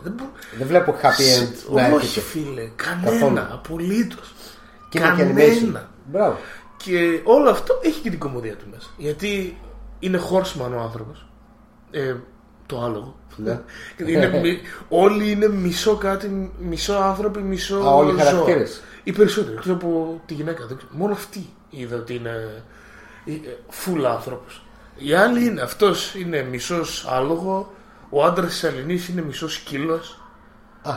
Και ο Τόντι είναι άνθρωπος. Αυτό πως εξηγείται αυτό? Όχι, δεν νοιάζεται. Οι παπαράτσι είναι όλοι περιστέρια για κάποιο λόγο. Και μέσα σε αυτό το κομμάτι παίζουν πολύ ωραία αστεία, τα οποία περνάνε απαρατήρητα. Καταλάβεις. Ναι. Ας πούμε, είναι ο Mr. Peanut Butter, είναι ο σκύλος. Κάθεται στο, ξέρω εγώ, κάπου κάθεται και ακούει ένα και αμέσως τα αυτιά του χροκ. Τα οποία όμως δεν ασχολήθηκε με καθόλου η φάση για αυτό το πράγμα. Απλά το κάνει το αυτή. Ναι. Και εσύ λέει, μαλάκα, ξέρεις, από σκυλιά και τα λοιπά. Και αυτό γίνεται συνέχεια, όλη την ώρα. Έχει πετάει συνέχεια διάφορα τέτοια μικρά. Καλό. Ναι. Καλό είναι, φίλε. Ακούγεται. Ακόμα δεν το έχω δει, εννοείται. Ναι, φίλε. BoJack Horseman. 3 σεζόν από 13 επεισόδια. Netflix. 3 σεζόν, ε. 3 σεζόν. Ναι. Και οι 3 σεζόν έτσι δυνατές. Ναι, ναι. Κι όμως είναι τόσο καλές και οι 3 σεζόν. Ναι. Δύσκολο πράγμα. Και πιστεύω ότι και η επόμενη που θα έρθει θα είναι πολύ δυνατή. Όλοι οι χαρακτήρες είναι σε πολύ κακή φάση. Τι και καλό το λέω. Οπότε βοηθάει αυτό. Ναι, ρε φίλε, είναι όλα πολύ ό,τι να είναι. Εδώ στο τελευταίο έβλεπα, είχε πέσει ακριβώς τα τελευταία επεισόδια με τα Όσκαρ και σχολίαζε τα Όσκαρ. Okay. Ναι. Και εντάξει, ό,τι θες. Σάτυρα, έγραψε. Τελειώνω με το Hidden Figures. Το Hidden Figures θα το ξεπετάξουμε μία σειρά, φίλε μου. Την έχεις δει και εσύ την ταινία? Την έχω δει και εγώ. Έκανε την οσκαρική της πορεία. Είναι αληθινή ιστορία. Μιλάμε για 3 γυναίκες οι οποίες δουλέψανε στο πρόγραμμα που έστειλε τον πρώτο Αμερικάνο σε τροχιά και ήταν οι πρώτες μαύρες που δουλέψανε εκεί. Βασικά στην NASA. Ναι. Εκεί. Τις πήραν στα σοβαρά. Όχι μόνο αυτές οι πρώτες. Είχε γενικά η NASA μαύρες. Απλά αυτές πήραν κάποιο ρόλο πιο σημαντικό από αυτό της γραμματέας, ας πούμε, ή της κάποιας δακτυλογράφου, ξέρω εγώ. Ναι, να πάρουν το project πάνω τους. Ναι. Λοιπόν, με μία σειρά, εγώ θα το πω χωρίς να είναι κακό αυτό για την για την ταινία είναι ότι αυτό είναι αυτό που λέμε μια μαύρη αγιογραφία. Αυτό είναι η ταινία. Αξίζει που είναι αυτό, αλλά δεν πάει παρακάτω. Είναι απλά μια αγιογραφία από μαύρους για μαύρους. Τελεία. Έχει και λίγα πράγματα και παραπάνω. Και κοίτα, εγώ πριν λίγο μ' άρεσαν κάποια πραγματάκια. Βασίζεται υπερβολικά στο πόσο απίστευτη είναι η ιστορία. Ναι, όντως, είναι όντως από τις απίστευτες ιστορίες. Ακριβώς. Και όντως τη βοηθάει αυτό, το ότι είναι απίστευτη ιστορία, να αναδείξει τα προβλήματα των μαύρων και το πώς άρχισαν μια εξομάλυνση. Τώρα μιλάμε για την Άσο και είναι πιο πολιτισμένο το περιβάλλον από το να είσαι, ας πούμε, στον Ντιτρόιτ, ξέρω εγώ, ή κάπου αλλού που τρώγανε το ξύλο στον δρόμο. Και εμένα μ' άρεσε. Το πιάσα αυτό που λέω στο τέτοιο. Μ' άρεσε για ένα ακόμα λόγο παραπάνω, γιατί έπαιζε η Τζανέλ Μονάε, αν τη λέω σωστά, η τύπησα που την είδαμε και στο Moonlight, η γκόμενα του drug dealer του τέτοιου, του δικού σου, του Μαχαρσάλα Αλή, ναι. Αυτό μου άφησε το Moonlight πιο πολύ μέρας. Ωραία ταινία ήταν όμως. Μ' άρεσε και εγώ αυτό που λέω είχε ένα πολύ καλό feeling. Σου άφηνε πολύ καλό vibe, ρε παιδί μου. Σου άφηνε λίγο το τι μαλάκες που είμαστε, που είναι οι άσπροι, πόσο άδικοι ήταν κτλ. Για καλό, αλλά απ' την άλλη, ρε φίλε, είναι τέρμα αυτό. Δεν σου δείχνει. Δεν είναι σαν το Moonlight, που σου δείχνει και το πως και η ίδια η κοινωνία των μαύρων έχει τα προβλήματά της. Ναι, απλά το Moonlight διαδραματίζεται στο τώρα, εκείνο διαδραματίζονταν σε μια εποχή που μέσα είχε τις διαφορές. Ναι, αλλά σου λέω ότι είναι μια αγιογραφία. Και το αξίζει η γυναίκα. Προφανώς έφτασε να είναι η πρώτη μαύρη που δουλεύει σε μεγάλο project στην ΑΣ. Το αξίζει προφανώς. Αλλά για να είναι ολοκληρωμένη με ταινία δεν πρέπει να έχει, να έχει ένα άλλο υπόβαθρο. Σωστά. Θα πρέπει να είναι πιο συνολικά καλύτερη στην ιστορία που θα πει. Ακριβώς. Τα ξεπέταξε όλα σε λιγότερο, φίλε, από πόσα λεπτά. Κοίταξε, τι είναι, 40 λεπτάκια.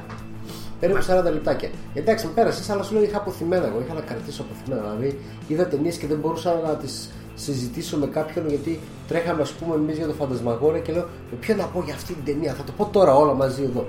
Και δεν ήταν και τίποτα μάναμαν. Ήτανε καλές προσμετρήσεις, καλές ταινίες. Ωραία. Και γι' αυτό αξίζει τον κόμπλα μπλά. Ωραία. Λοιπόν, πάμε προς το τέλος. Προς το τελευταίο μέρος μας. Θα βάλουμε μουσικούλα, αλλά πριν από αυτό πούμε δύο πραγματάκια. Καταρχήν για μας, ωραία, MonkeyBros.gr, μπαίνεις φίλε το site, τα σπάει απείρως, η αρθογραφία αρχίζει και αυξάνεται, reviews, events, θέλεις καινούρια βιβλία, θέλεις παραστάσεις, θέλεις θέατρα, θέλεις φεστιβάλ, απ' όλα, έχει τα πάντα μέσα. Μας ακούτε μέσω του Monkey Bros. Έχει τον player εκεί στο. Πατάς να μπαίνεις και στα πούστηκα έρχεται το επεισόδιο, δεν σε αφήνουμε επιλογή. Έτσι ακριβώς, και μετά, άμα θέλεις, παίζεις λίγο με τα κουμπάκια. Βρίσκεις επεισόδιο που θέλεις. Σχολιάκι από κάτω αφήνετε ό,τι γουστάρετε. Και άμα πας εκεί πάνω δεξιά, θα βρεις και το shop. Στο shop, φίλε, κάνεις το support σε εμάς και ό,τι άλλο προσπαθούμε να κάνουμε, αλλά δεν σε αφήνουμε έτσι. Προσφέρουμε πολύ ωραία πραγματάκια. Καταρχήν έχει το. Vader, όχι το Vader. Έχω σκαλώσει. Είναι του Darth Vader. Τα τσιράκια. Τα τσιράκια είναι Stormtroopers, οι μαύροι Stormtroopers. Αυτή ήταν νομίζω η οδηγή. Η προσωπική φρουρά, ναι. Που λες, βρίσκεις εκεί μέσα limited copies των 10 τεμαχίων. Stormtrooper μαύρο 16GB μέσα φορτωμένο με 5 εκπομπές οι οποίες δεν έχουν κυκλοφορήσει. Δεν νομίζω να κυκλοφορήσουν. Κάποια στιγμή, ίσως στο μέλλον, σε ένα limited edition, ίσως. Με κάποια κυκλοφόρα. Ακριβώς. Μέσα θα βρεις και άλλα πραγματάκια από φίλους. Μικρού μήκους ταινίες, από φίλους συνεργάτες μας. Φίλους και συνεργάτες. Επίσης θα βρεις και το μπουκέτο. Το μπουκέτο, το οποίο είναι μια φάση η οποία τρέχει εδώ και πάνω από ένα χρόνο. Είναι gift sets, πακέτα. Επιλέγεις από τα διαθέσιμα είδη βιβλίων το αγαπημένο σου και σου έρχεται ένα πακέτο. Μπουκέτο. Ένα μπουκέτο in your face, όπου απολαμβάνεις, φίλε μου, καταπληκτική λογοτεχνία, είτε αυτή είναι φανταστικού είτε είναι adult. Αυτά μέχρι στιγμής. Σε δύο πακέτα, ανάλογα η τσέπη σου πόσο βαθιά είναι. Οπουδήποτε στην Ελλάδα, εννοείται. Φυσικά κτλ. Μην διστάσετε δηλαδή. Μην αν είστε κάπου μακριά, υπάρχει τρόπος να σας έρθει το πακέτο. Μέσα θα το μπουκέτο. Ναι, είναι μακρύ το χέρι μας. Ναι. Μέσα θα δεις φωτογραφίες από τα προηγούμενα πακέτα μας. Ωραία. Στο τελευταίο είχαμε κόνσεπτ τον Ανδρέα Μιχαηλίδη. Τον ξέρεις τον Ανδρέα Μιχαηλίδη? Τον ξέρεις? Φυσικά τον ξέρεις. Ο Ανδρέας Μιχαηλίδης, φίλε, έχει στο πακέτο το δικό του βιβλίο, το Αμόνι που τραγουδά, και έχει κάνει μετάφραση στον Τζο Αμπερκρόμπι, ο οποίος είναι ένας από τους μεγάλους ξένους λογοτέχνους του φανταστικού. Οπότε διαβάζεις ένα με μετάφραση του Μιχαηλίδη και του Μιχαηλίδη το βιβλίο και συγκρίνεις, φίλε μου. Κονσεπτάκι ωραίο. Μέσα είχε μπρελοκάκι, μαμού από εδώ, από εκεί, ωραίο πακετάκι. Τέλειο πακετάκι. Ωραίο. Τέλος, θέλω να πω και να προτείνω στον κόσμο, όποιος βρίσκεται στη Θεσσαλονίκη, 19 του μηνός, Τετάρτη, ωραία, ναι, έχει την έκθεση φωτογραφίας Young Messiah Paradox. Η έκθεση αυτή θα γίνει στο Space Lab Μοναστηρίου 18. Ωραία. Ωραία. Οι φωτογραφίες είναι του Αλέξιου Τριανταφυλλίδη, ο οποίος έχει περάσει από το CD Talking με το project του Unroot και τα λοιπά και τα λοιπά. Χίλια project έχει ο άνθρωπος, Orphanatic λοιπόν. Η έκθεση φωτογραφίας είναι εμπνευσμένη από το προσφυγικό και έχει ως σκοπό καταρχήν να σου δείξει μια άλλη ματιά του θέματος, αλλά και μέσα στην έκθεση θα γίνει μια ομιλία με κύριο μιλητή καθηγητή, τον ομότυπο καθηγητή του Απιθήτα, τον Τσιάκαλο, γνωστός, ναι, στο κομμάτι των δυνατοτήτων που δίνουμε και ως χώρα αλλά και ως Ευρώπη στους πρόσφυγες, οι οποίοι αν είναι υπό την σκέπη μιας ΜΚΟ, τα πράγματα βαίνουν πιο καλά όσο γίνεται βασικά, ενώ αν δεν είναι, τότε φίλε τα πράγματα είναι δύσκολα. Και ενώ μπορεί να έχουν βγει αποφάσεις είτε για μετεγκατάσταση είτε για επανένωση με τις οικογένειες, αυτοί να μένουν επί μήνες στην Ελλάδα χωρίς καμία υποστήριξη. Αυτοί όλα τα έσοδα της έκθεσης πάνε σε τέτοιες οικογένειες. Η έκθεση είναι φανταστική, οι φωτογραφίες του Αλέξη είναι φανταστικές και θα έχει μουσικό event όπου θα παίξουν διάφοροι DJs και παραγωγοί της πόλης και εγώ μέσα σε αυτούς. Διάσημοι DJ και παραγωγής της πόλης. Αυτά είναι. 19 Απριλίου λοιπόν, Space Lab του Μοναστηρίου 18. Είναι λίγο πριν τον ΟΣΕ. Ναι. Είναι λίγο πριν τον ΟΣΕ. Η Space Lab είναι τεράστιο. Φαίνεται, ναι, φαίνεται, είναι μεγάλος κόσμος. Οκ, το έχετε στην ατζέντα, σημειώσει, 19 Απριλίου γιατί πρέπει. Ακριβώς. Λοιπόν, πάμε να ακούσουμε λίγο κομμάτια και επιστρέφουμε σε λίγο με τα κύρια review μας, γιατί έχουμε κι άλλα 4. Έχουμε πράγμα ακόμα.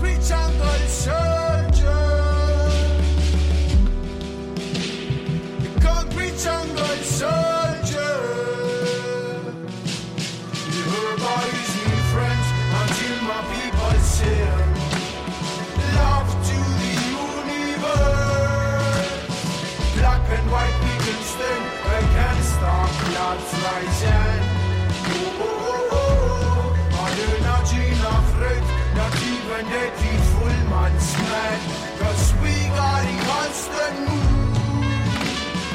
Hungry Babylon rule, let's smoke that shit. See them are hungry, see them are lonely, see them are killing to get more. My people against my people, but I ain't dancing on rivers that's flood of water. Oh, water.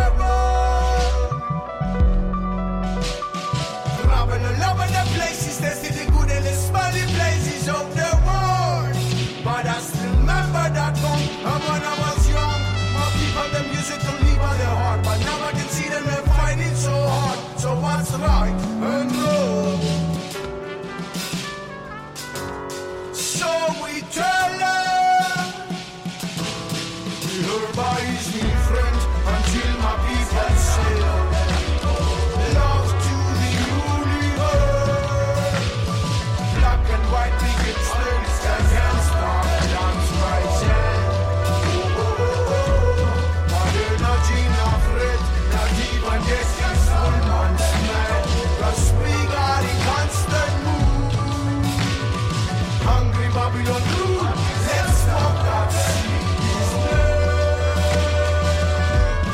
Goodbye is my friend until my people say love to the universe.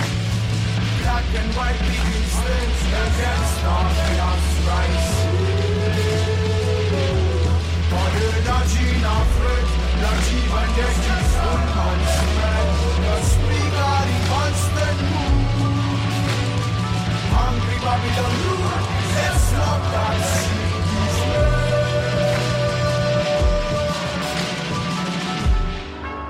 Or this can sound of the people.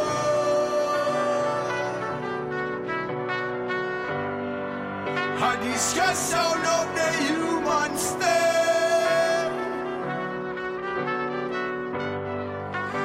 It's just sound of the people, eh? Or this just sound of the human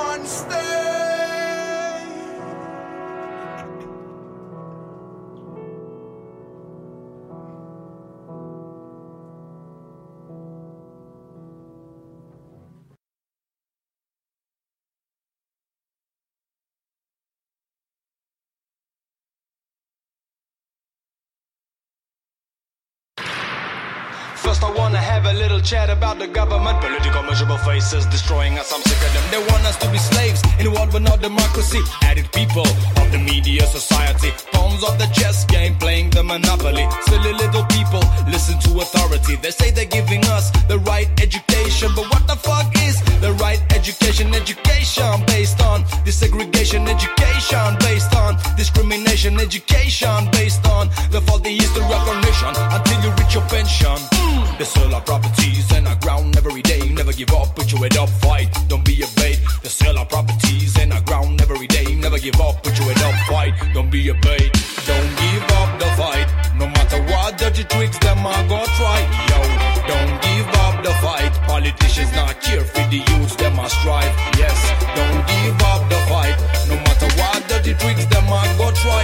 Again, don't give up the fight. Politicians not care for the youths, them are strive.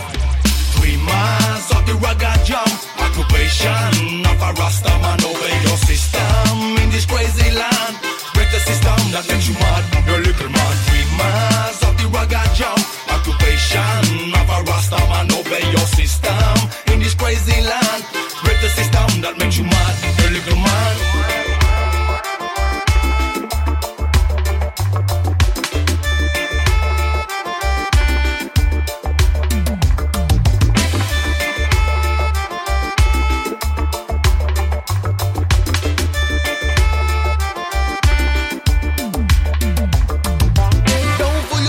Just a money counter.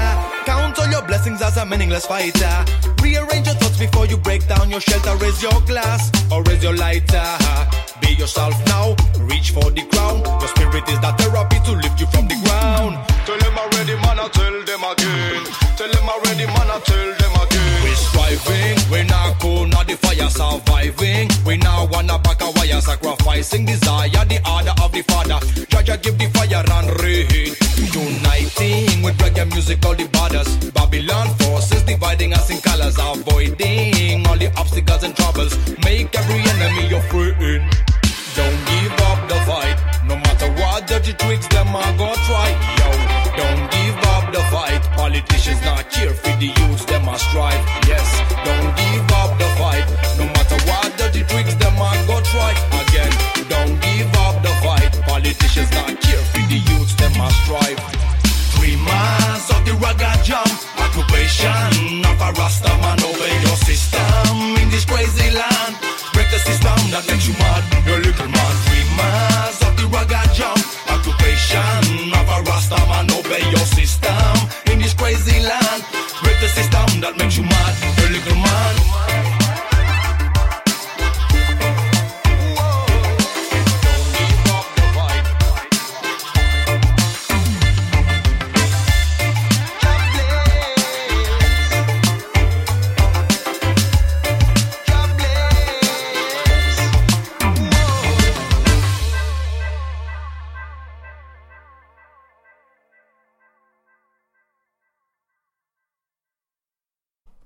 Θέλεις να υποστηρίξεις. Τρίτο μέρος και τελευταίο που θα περάσουμε στα κύρια review μας. Αυτές οι 2 ώρες που περάσαμε μέχρι τώρα εδώ καταλήγουν. Όλα καταλήγουν εδώ. Στο μετά από 10-50 πράγματα τα οποία έχουμε προτείνει. Κοιτάξτε, είναι εκπομπή που έχουμε να μιλήσουμε για προτάσεις και λοιπά μετά από πολύ καιρό. Οπότε έχουμε μαζέψει πράγμα, πρέπει να το μοιραστούμε μαζί σας. Να σας δώσουμε τα φώτα μας. Εσείς τα δικά σας. Ακριβώς. Και έχουμε και ωραία πραγματάκια τα οποία έρχονται στο Monkey Radio και στο MonkeyBros.gr. Στείλουμε στις Μπαχάμες. Στη συνέχεια. Έχουμε κλείσει για Απρίλιο πολύ ωραία πραγματάκια. Έχουμε εκπομπή τώρα. Εδώ πέρα. Τα λέμε. Και μετά την Τρίτη έχουμε το πρώτο serious talking film. Έλα, όχι συντητό. Όχι συντητό. Είναι το πρώτο series talking.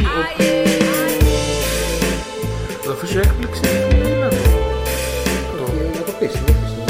Λοιπόν, στο πρώτο series talking θα έχουμε καλεσμένους όπου θα μιλήσουμε για σοβαρά. Μας κάνουν και για σοβαρά θέματα. Θα συζητήσουμε σοβαρά για θέματα. Ωραία. Θα φέρω ένα φίλο και συνάδελφο, ο οποίος θα καταπληκτής και δουλεύουμε μαζί σε μία κομή μαζί του θα μιλήσουμε για τη Συρία. Αυτά και τα ό,τι δύο. Θα μιλήσουμε για τη Συρία, όχι για την Συρία. Δεν με νοιάζει. Θέλω να πιάσω κουβέντα με έναν νέο.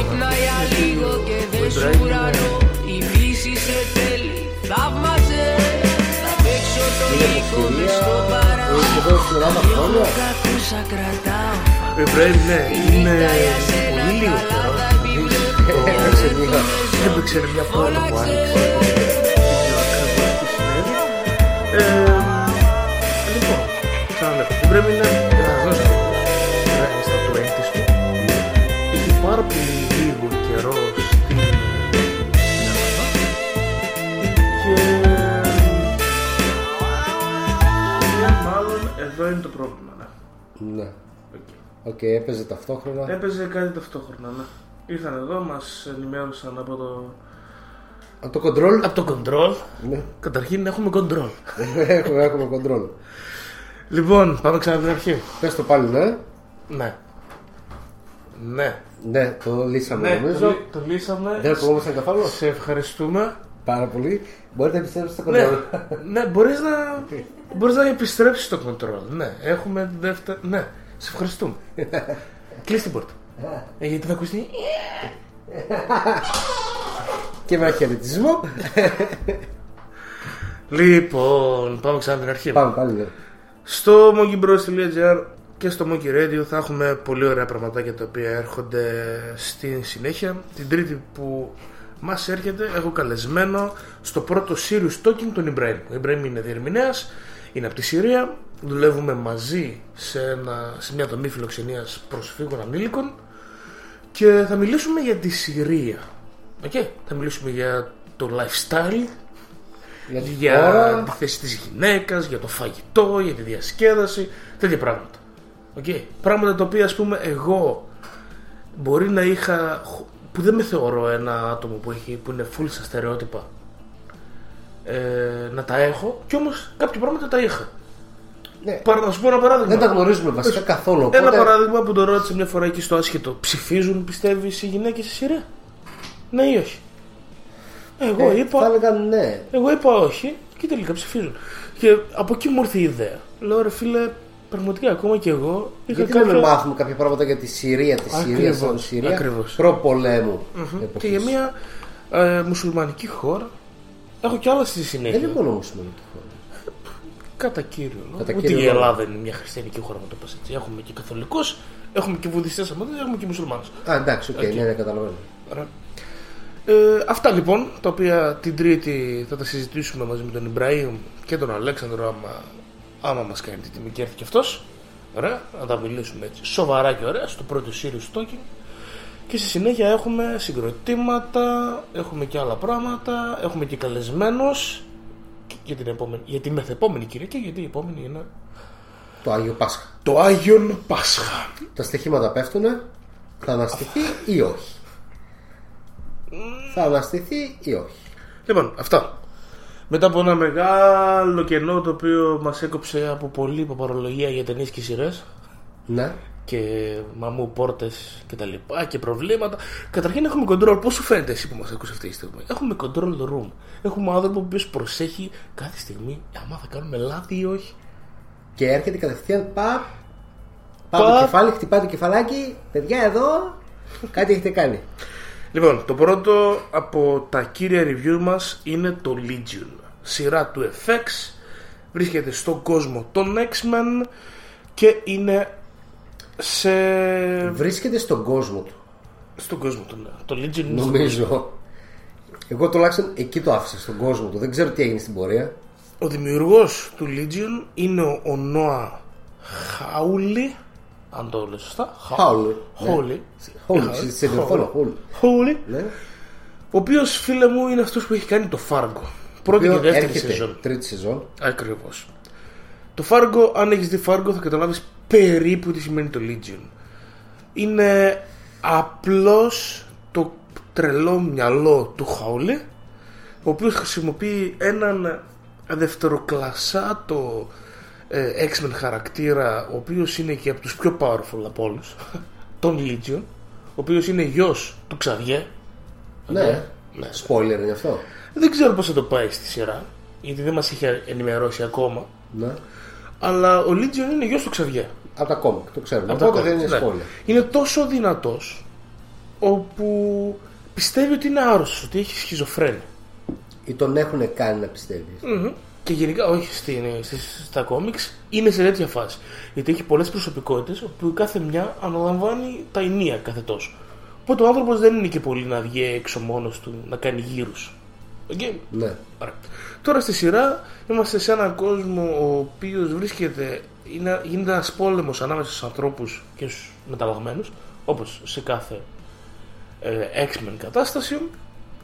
Ο Legion είναι μέσα στο ψυχιατρίο, νομίζω ότι έχει σχιζοφρένεια, και σιγά σιγά μέσω βοήθειας μιας ομάδας που δεν μας λένε και ποιοι είναι ακριβώς, δεν έχει τίτλο αυτή η ομάδα, αλλά είναι κάτι σαν παρακλάδι τον X-Men. Ωραία. Ναι. Μαθαίνουμε ότι είναι, μαθαίνει και αυτός ότι είναι μεταλλαγμένος, και έχουμε μια τεράστια βουτιά μέσα στην σχιζοφρενική, ψυχοτική κατάσταση του Legion. Αυτό είναι όλη μα όλη η σεζόν. Μια βουτιά στον ψυχισμό του Legion, όπου μπορεί ο Χόλι να ρίξει ό,τι πράγμα του ήρθε στο μυαλό, να το χώσει μέσα και να δημιουργήσει καταστάσεις, κόσμους και visuals. Ναι. Τα visuals έχουν μεγάλη σημασία σε αυτή τη σειρά. Κατάλαβα τα δύο πρώτα επεισόδια. Full style, φίλε μου. Αυτό είναι. Η σειρά είναι full στιλιστική. Ένα στιλιστικό μανιφέστο. Άρα φίλε, τι είπα τώρα. Τι ζωγραφίζουμε, γράψτε το. Ακριβώς.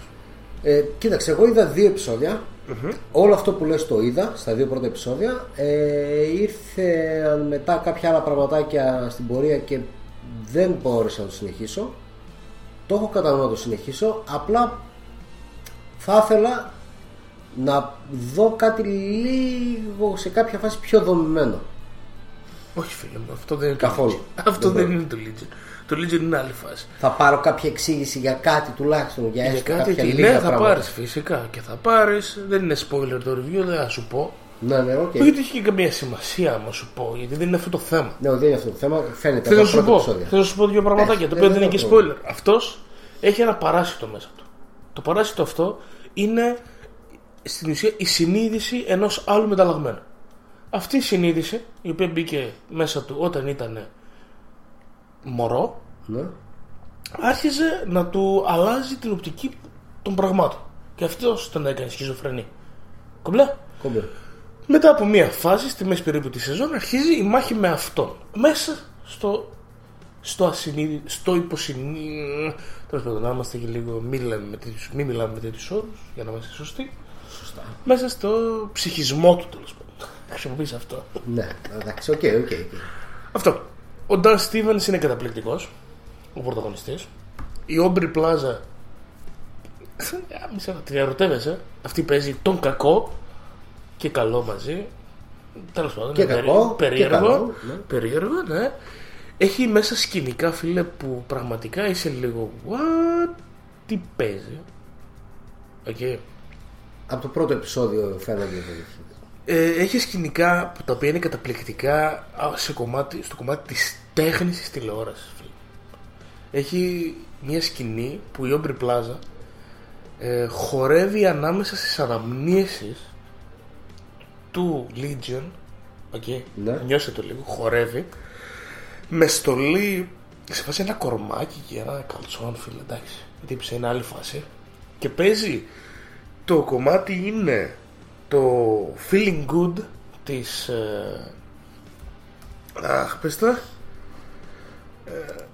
Νίνα Σιμών, αλλά σε remix από Buzz Nectar. Okay. Remixάκι, και αυτή να χορεύει σε στυλ στριπτίζ, χωρίς να βγάζει ρούχα προφανώς, αφού φοράει τα λίγα που φοράει, ανάμεσα στις αναμνήσεις του Legion. Σκέψου το. Περνάει από δωμάτιο σε δωμάτιο και είναι στην παιδική ηλικία σου, τέτοιο. Και φίλε, είναι εντάξει. Και καταρχήν έχει τεράστιο νόημα αυτό για τη σειρά. Έχει νόημα το πώς αυτή παίζει με τις αναμνήσεις του, αλλά και ο τρόπος που στο δίνει είναι πολύ πιο μπροστά από ό,τι μπορείς να ζητήσεις από μια σειρά. Πόσο μάλλον μια σειρά expert, πόσο μάλλον από μια σειρά super hero.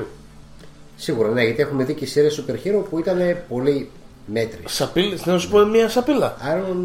Το Iron Fist, μαλάκα, είναι τραγικό. Έχω φτάσει στο 11, έχω μείνει άλλα 2.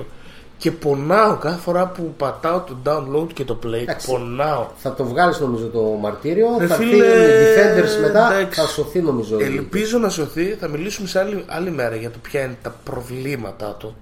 Έχει πολλά προβλήματα. Πολλά, ρε φίλε. Είναι τόσο τραγική αυτή. Πώς την πατήσανε τόσο? Δεν ξέρω, δεν ξέρω. Ωραία. Λοιπόν, αυτό ήταν το Legion. 8 επεισόδια η πρώτη σεζόν. Πραγματικά αξίζει άμα θες να δεις άλλου είδους τηλεόραση. Άλλου είδους. Εκεί που δεν τους νοιάζει το να σε κρατήσουν. Καταρχήν δεν τους νοιάζει να σε κρατήσουν σαν θεατή. Πώς φαίνεται αυτό? Αυτό γαμάει. Γι' αυτό είναι το FX γαμάτο και ο Holy γαμάτος. Γιατί δεν τους νοιάζει να σε κρατήσουν για θεατή τους. Εγώ θα κάνω αυτό που θέλουν. Το κάνουν αυτό που θέλουν. Αν εσύ καταφέρεις και κολλήσεις εκεί πέρα και κάτσεις να δεις ό,τι έχουν να παρουσιάσουν, θα μπεις και στο τρυπάκι. Αν δεν καταφέρεις, εντάξει, μεγάλη, υπάρχουν και άλλα πραγματάκια. Περνάμε στο επόμενο, το οποίο είναι το Nocturnal Animals από τον Tom Ford. Tom Ford, σε αυτή την ταινία εγώ μ' άρεσε πάρα πολύ το τρέιλερ. Μ' άρεσε η ιστορία. Ήταν η περίοδος που η Amy Adams, ερχόμενη από το Arrival, γενικά έσπερνε. Είχε τρομερή ερμηνεία. Μαζί της ο Τζέικ Γκίλενχαλ, που και αυτός είναι τρομερός. Είχε και τον Michael Shannon, τρίτος χαρακτήρας, και αυτός πάρα πολύ δυνατός. Και είχε σκηνοθέτη τον Tom Ford, ο οποίος Tom Ford εμένα γενικά δεν μπορώ να πω ότι μου γεμίζει πολύ το μάτι. Κοίτα, Tom Ford fashion designer είναι ο fashion designer. Πληγούμε, κάτσε, χτύπα λίγο την πλάτη. Λοιπόν, είναι fashion designer ο τύπος. Ναι. Και έχει κάνει δύο ταινίες όλες και όλες. Και η μία είναι το Nocturnal Animals. Η άλλη ήταν το Single Man. Εντάξει, Klein, ούτε καν δεν ξέρω ποια είναι. Ούτε κι εγώ, αλλά έχει πάρει από εκείνη την πρώτη ταινία πολύ καλά credits, ρε παιδί μου. Εν τω μεταξύ, σενάριο και στις δύο ταινίες ο ίδιος. Οπότε σημαίνει, λέει πολλά αυτό. Ότι είναι δικά του σενάρια. Και τα έκανε αυτό στην ταινία. Λέει πολλά. Λοιπόν, το Nocturnal Animals είναι μια. Δεν μπορώ να το αρθρώσω. Δεν μπορώ. Nocturnal Animals. Γιατί, εγώ μπορώ. Εγώ συνήθως μπερδεύομαι. Πες το γρήγορα. Nocturnal Animals. Το είπα. Όχι. Το είπα. Είναι με accent. Nocturnal Animals. Λοιπόν, νυχτόβια ζώα. Ωραία. Έχουμε την Amy Adams, η οποία παίρνει στα χέρια της το χειρόγραφο του πρώτου μυθιστορήματος του πρώην άντρα της. Αρχίζει και το διαβάζει. Εμείς βλέπουμε τη μία αυτήν και το τώρα, τον άντρα της, τη ζωή της, όλη αυτή τη φάση. Την άλλη βλέπουμε το βιβλίο του άλλου. Και λίγο πάμε και στο παρελθόν. Οπότε έχουμε ταινία μέσα στην ταινία, ιστορία μέσα στην ιστορία και flashback. Τι μου άρεσε εμένα από την ταινία? Ότι στιλιστικά είναι και η ταινία είναι σαν την τέχνη του χαρακτήρα της Amy Adams. Ναι. Αυτό το σύγχρονο κενό, μοντέρνα τέχνη, το τίποτα, ας πούμε, που κοιτάς ένα τείχο λευκό και λες τι γαμάτο πράγμα. Η ταινία ξεκινάει με μια χοντρή η οποία χορεύει ό,τι να είναι. Με πολλές χοντρές. Προσοχή σε όποιον πάει να το κατεβάσει. Κυκλοφορεί και μια κόπια που έχει κομμένο το πρώτο πεντάλεπτο της έκθεσης μόδας, της έκθεσης τέχνης μάλλον, που παρουσιάζεται το όλο event. Ξεκινάει στη στιγμή που το αυτοκίνητο φτάνει στον γκαράζ. Όχι ρε φίλε, χάρη στις χοντρές. Εγώ την πρώτη φορά που πήγα να το δω, έφτασα και δεν το είδα σινεμά. Ήταν η φάση που πηγαίναμε και είχαμε δει πάρα πολλά, δεν μπορούσα να το δω αυτό. Περίμενα να το κατέβασα. Αν και νομίζω είχε βγει πολύ νωρίτερα αυτό στο τέτοιο από ότι στο σινεμά στην Ελλάδα. Προσοχή σε εκείνη την κόπια, μην το δείτε. Έχει το νόημά του. Καλό είναι να τη δείτε την αρχή την ταινία, ρε παιδί μου. Δεν χαλάει την ιστορία αν δεν το δείτε εκείνο. Απλά είναι το πρώτο εισαγωγικό που έχει κάτι να πει και αυτό, ρε παιδί μου. Με τον τρόπο που δίνει την τέχνη και το σώμα το γυναικείο που λίγο φεύγει από τα στερεότυπα κτλ. Η οποία η Amy Adams όμως τη βλέπεις ότι είναι ψυχρή, κενή, κουλτουριάρα, χωρίς να ξέρει τι θέλει. Πού φαίνεται αυτό. Ότι δεν ξέρει αν αυτό που κάνει έχει κάποια αξία. Ξέρεις πού αλλού φαίνεται αυτό, και είναι το μόνο που εκτίμησα από την ταινία πολύ. Ότι και οι χρωματικές παλέτες που χρησιμοποιεί ο σκηνοθέτης δείχνουν αυτό το πράγμα. Όσο βλέπεις την Amy Adams στην πραγματική ζωή, όλα είναι σε ένα ψυχρό μπλε. Όταν πας στο βιβλίο, βλέπεις στην ουσία όλα όσα γίνονται εκεί έχουν πάθος μας. Και αυτός ο οποίος παίρνει τη γυναίκα και την κόρη του αλουνού και τη σκοτώνει, βιάζει. Και μετά αυτός που ψάχνει να βρει τον δολοφόνο, τους δολοφόνους. Όλα είναι σε ένα θερμό κόκκινο φύλλο. Έρημος, τέτοια φάση. Και αυτό μου δείχνει μια στιλιστική, ένα συν που δεν την περίμενα από έναν fashion designer που πάει να κάνει ταινία. Φαίνεται ότι έχει μυαλό, ότι έχει φαντασία, έχει καλή φαντασία. Λίγο το νου σας στις ηθοποιούς. Η Amy Adams είναι στην ταινία η fashion designer. Okay. Στην ιστορία που βλέπουμε μέσα στο βιβλίο πρωταγωνιστεί η Ίσλα Φίσερ. Υπάρχουν σκηνικά, ειδικά στην αρχή, που μοιάζουν. Γενικά μοιάζουν οι δύο. Και νομίζω το έκανε επίτηδες για να μοιάζουν. Όχι για να σου δείξει ότι η τύπης αυτήν κάνει την Amy Adams. Θα μπορούσε άνετα, άμα θέλει, να βάλει την ίδια Amy Adams να παίζει δύο ρόλους. Νομίζω το έκανε επίτηδες να βάλει μια ηθοποιό που τη μοιάζει για να σου δείξει ότι και ο άλλος στο βιβλίο που έχει γράψει γράφει για μία άλλη, γράφει για τη γυναίκα του, την Amy Adams, αλλά λίγο αλλαγμένη. Αλλά λίγο αλλαγμένη, ακριβώς. Δηλαδή δεν είναι η ιστορία που διαβάζει η Amy Adams, προς στιγμή νομίζεις ότι έχει γίνει στα αλήθεια. Στην αρχή, όταν αρχίζει διαβάζει την αρχή την ιστορία, ενδεχομένως να υπάρχουν κάποια σημάδια πραγματικού γεγονότος μέχρι ένα πολύ αρχικό σημείο. Μετά ξεφεύγει, πάει τελείως διαφορετικά. Αλλά μην μπερδευτεί κάποιος και νομίζει ότι είναι η Amy Adams που παίζει το δεύτερο ρόλο μέσα στο βιβλίο. Λοιπόν, αν εξαιρέσεις λίγο το τέλος, το οποίο εμένα με έκανε κάπως να λέω, ρε φίλε, τι τέλος ήταν αυτό. Λίγο σαν να είναι πολύ ανώριμο. Κατάλαβα, σαν να το είχε γράψει οι Κοσάρες. Το τέλος, δεν ξέρω, ίσως να ήθελε να το κάνει έτσι. Okay. Πιστεύω ότι ήταν μια πάρα πολύ ωραία ταινία για τον Tom Ford. Πολύ ωραία ταινία, όντως. Εγώ δεν το περίμενα, σου πω, ότι θα με κρατήσει τόσο πολύ σαν ταινία. Και έχει ωραίες και ερμηνείες, τα χρώματα όπως λες, κινηματογράφηση πολύ ωραία. Η μουσική από πίσω που είχε το τέτοιο ήταν ωραία.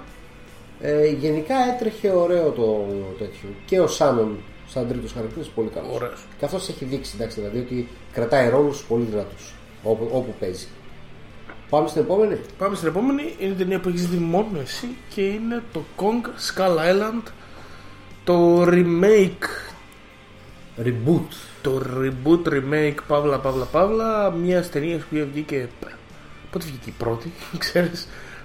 Εντάξει, τώρα πού πάμε. Τώρα πάμε στο 1930, ξέρω, κάπου και 40, 50. Έγινε το remake. Έγινε το remake από τον Peter Jackson, ψιλοπάτωσε. Και έρχεται το reboot από ποιον? Το reboot έρχεται από τον Jordan Vogt-Roberts, ο οποίος όχι μόνο προσπαθεί να δώσει μια τελείως άλλη διάσταση στο μύθο του King Kong, αλλά επίσης θέλει να συνδέσει και να συνδέσει το Kong, το King Kong με τον Godzilla, και να πάμε στο Monster Universe, το οποίο έρχεται μέχρι το 19 νομίζω. Ναι, κάπου εκεί. Οπότε, πώς φάνηκε το Kong? Κοίταξε, επειδή ανέφερε στον Peter Jackson, εκείνη την ταινία, όποιος το θυμάται, είχε τον Kong σε ένα νησί μαζί με άλλα πλάσματα, δεινόσαυρους κλπ. Είχε το αμόρε του Kong με την τύπισσα, το κλασικό τέτοιο, δεν το άφησε στην άκρη ούτε ο Peter Jackson. Του έδωσε λίγο, αυτό το περισσότερο από όσο χρειάζεται στην οθόνη. Εδώ αφήνει το αμόρι στην άκρη, το κρατάει για 2-3 σκηνές μόνο, έτσι, ματιές, χωρίς περαιτέρω σουξουμούξου μεταξύ τους. Έχει κρατήσει το νησί με τα τέρατα, τα οποία δεν είναι δεινόσαυροι. Πάει σε πιο, αν υπάρχει τέτοιο βάσιμο, προσγειωμένο τέτοιο, να στο πω, δηλαδή ότι έχει τέρατα, έχει πλάσματα που ζουν κάτω από το έδαφος και έχει και πλάσματα που ζουν στο νησί πάνω, τα οποία είναι και αυτά τεράστια, από τεράστιες αράχνες, πουλιά που σου την πέφτουν και σε σκίζουν στα δύο, με κάτι ράμφι σαν πριόνια κλπ. Έχει δηλαδή πραγματάκια. Μου φάνηκε ωραία η ταινία, πολύ χαβαλές, ό,τι πρέπει για σινεμά. Όποιος το δει σινεμά καταλαβαίνει, με το popcorn του, Coca-Cola κλπ, μπυρίτσες, ό,τι γουστάρεις.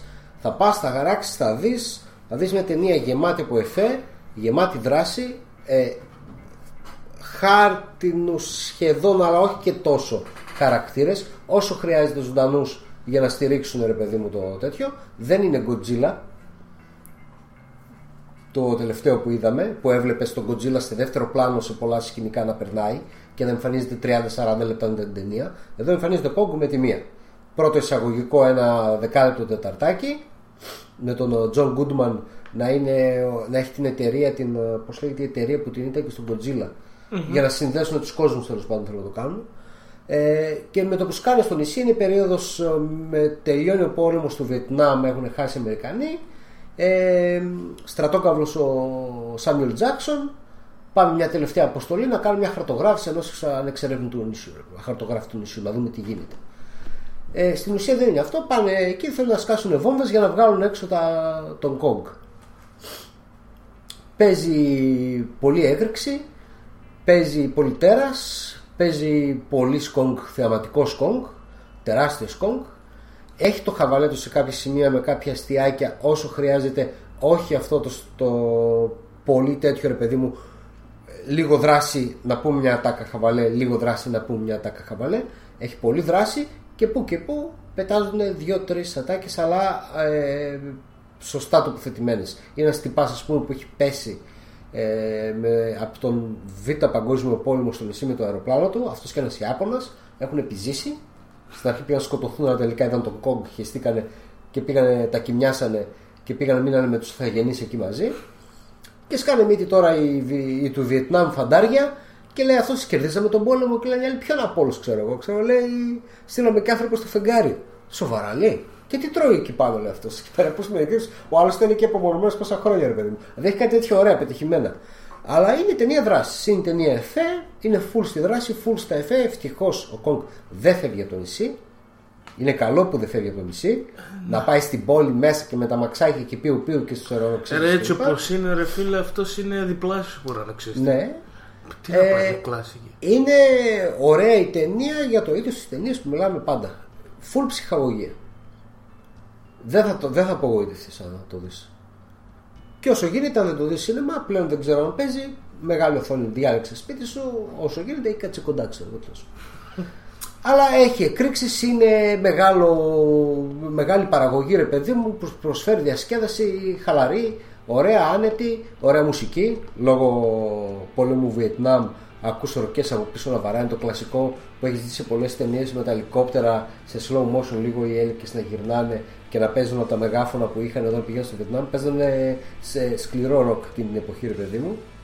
Και για να αναπτερώνει το δικό τους ηθικό, και λίγο οι Βιετναμέζοι ακούγανε και ξέρω εγώ τι είναι αυτοί, ξέρω εγώ που έρχονται εκεί πέρα, θα μας φάνε. Τους τρομάξει και καλά. Αλλά έχει και μουσικό σκόρο από πίσω πολύ καλό και γενικά είναι δεμένο το σύνολο. Λίγο κολλάει η ιστορία στον ομορφωνιό της ιστορίας. Το Χίτλεστον, γιατί σκάει από το πουθενά σαν πρώην απόστρατος της βρετανικής μυστικής υπηρεσίας ή στρατού, κάτι ξέρω εγώ, και απλά τον έχουν μέσα με ένα cool t-shirt, μπλουζάκι, ρε παιδί μου, κοντομάνικο, είναι μοντέλο, ας πούμε, σαν να έχει βγει από τη σειρά το, πώς λέγεται, το που έπαιξε το καλοκαίρι το κατασκοπευτικό, στο Night Manager. Ναι, εννοώ ότι είναι τόσο όμορφος, ρε παιδί μου. Τον βλέπεις, εντάξει, είναι ωραίος ο τυπάς, είναι ωραίος ο τοπιός, όμορφος. Καλούλης είναι. Καλούλης. Είναι ωραία ταινία. Είναι μορφός. Και η Μπρι Λάρσον επίσης είναι φάτσα, τρελή φατσούλα στην ταινία. Είναι πολύ ωραία. Δεν νομίζω να είναι κάτι άλλο. Ναι. Δεν έχει κάποιο άλλο ρόλο. Δηλαδή είναι λίγο. Τάκτη να βγάλω φωτογραφία.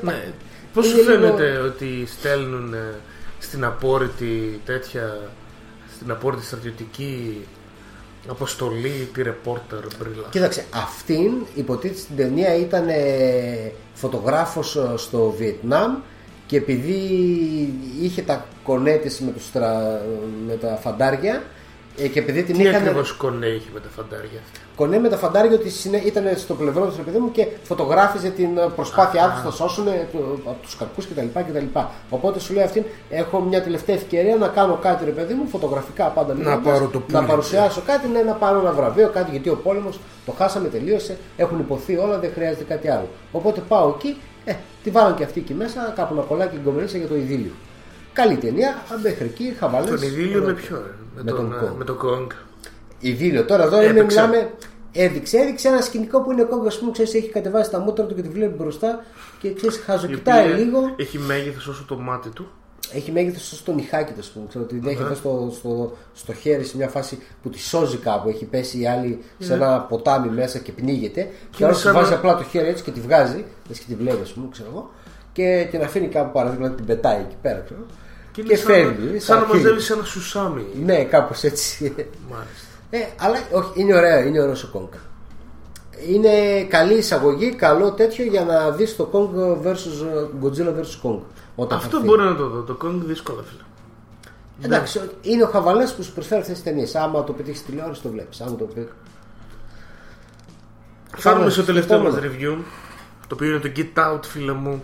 Αυτό ρε φίλε με τρώει. Ξέρεις πόσο με τρώει που δεν το έχω δει ακόμα. Το Get Out, άκουσε με λίγο. Το Get Out είναι η πρώτη ταινία με, ο οποίος με μαύρο σκηνοθέτη που φτάνει σε ντεμπού των 100 εκατομμυρίων.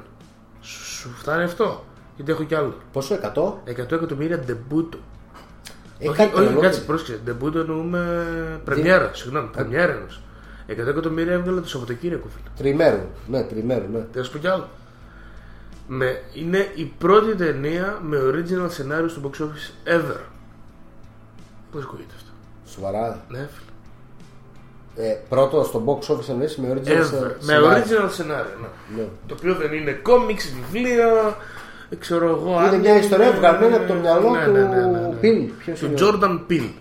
Ο οποίος έχει βγάλει. Έβγαλε λεφτά το παλικάρι. Έκανε την ταινία με 4,5 εκατομμύρια και έρχεται κατευθείαν από μια σειρά κομικών project, γιατί ο άνθρωπος είναι κομικά στην ουσία.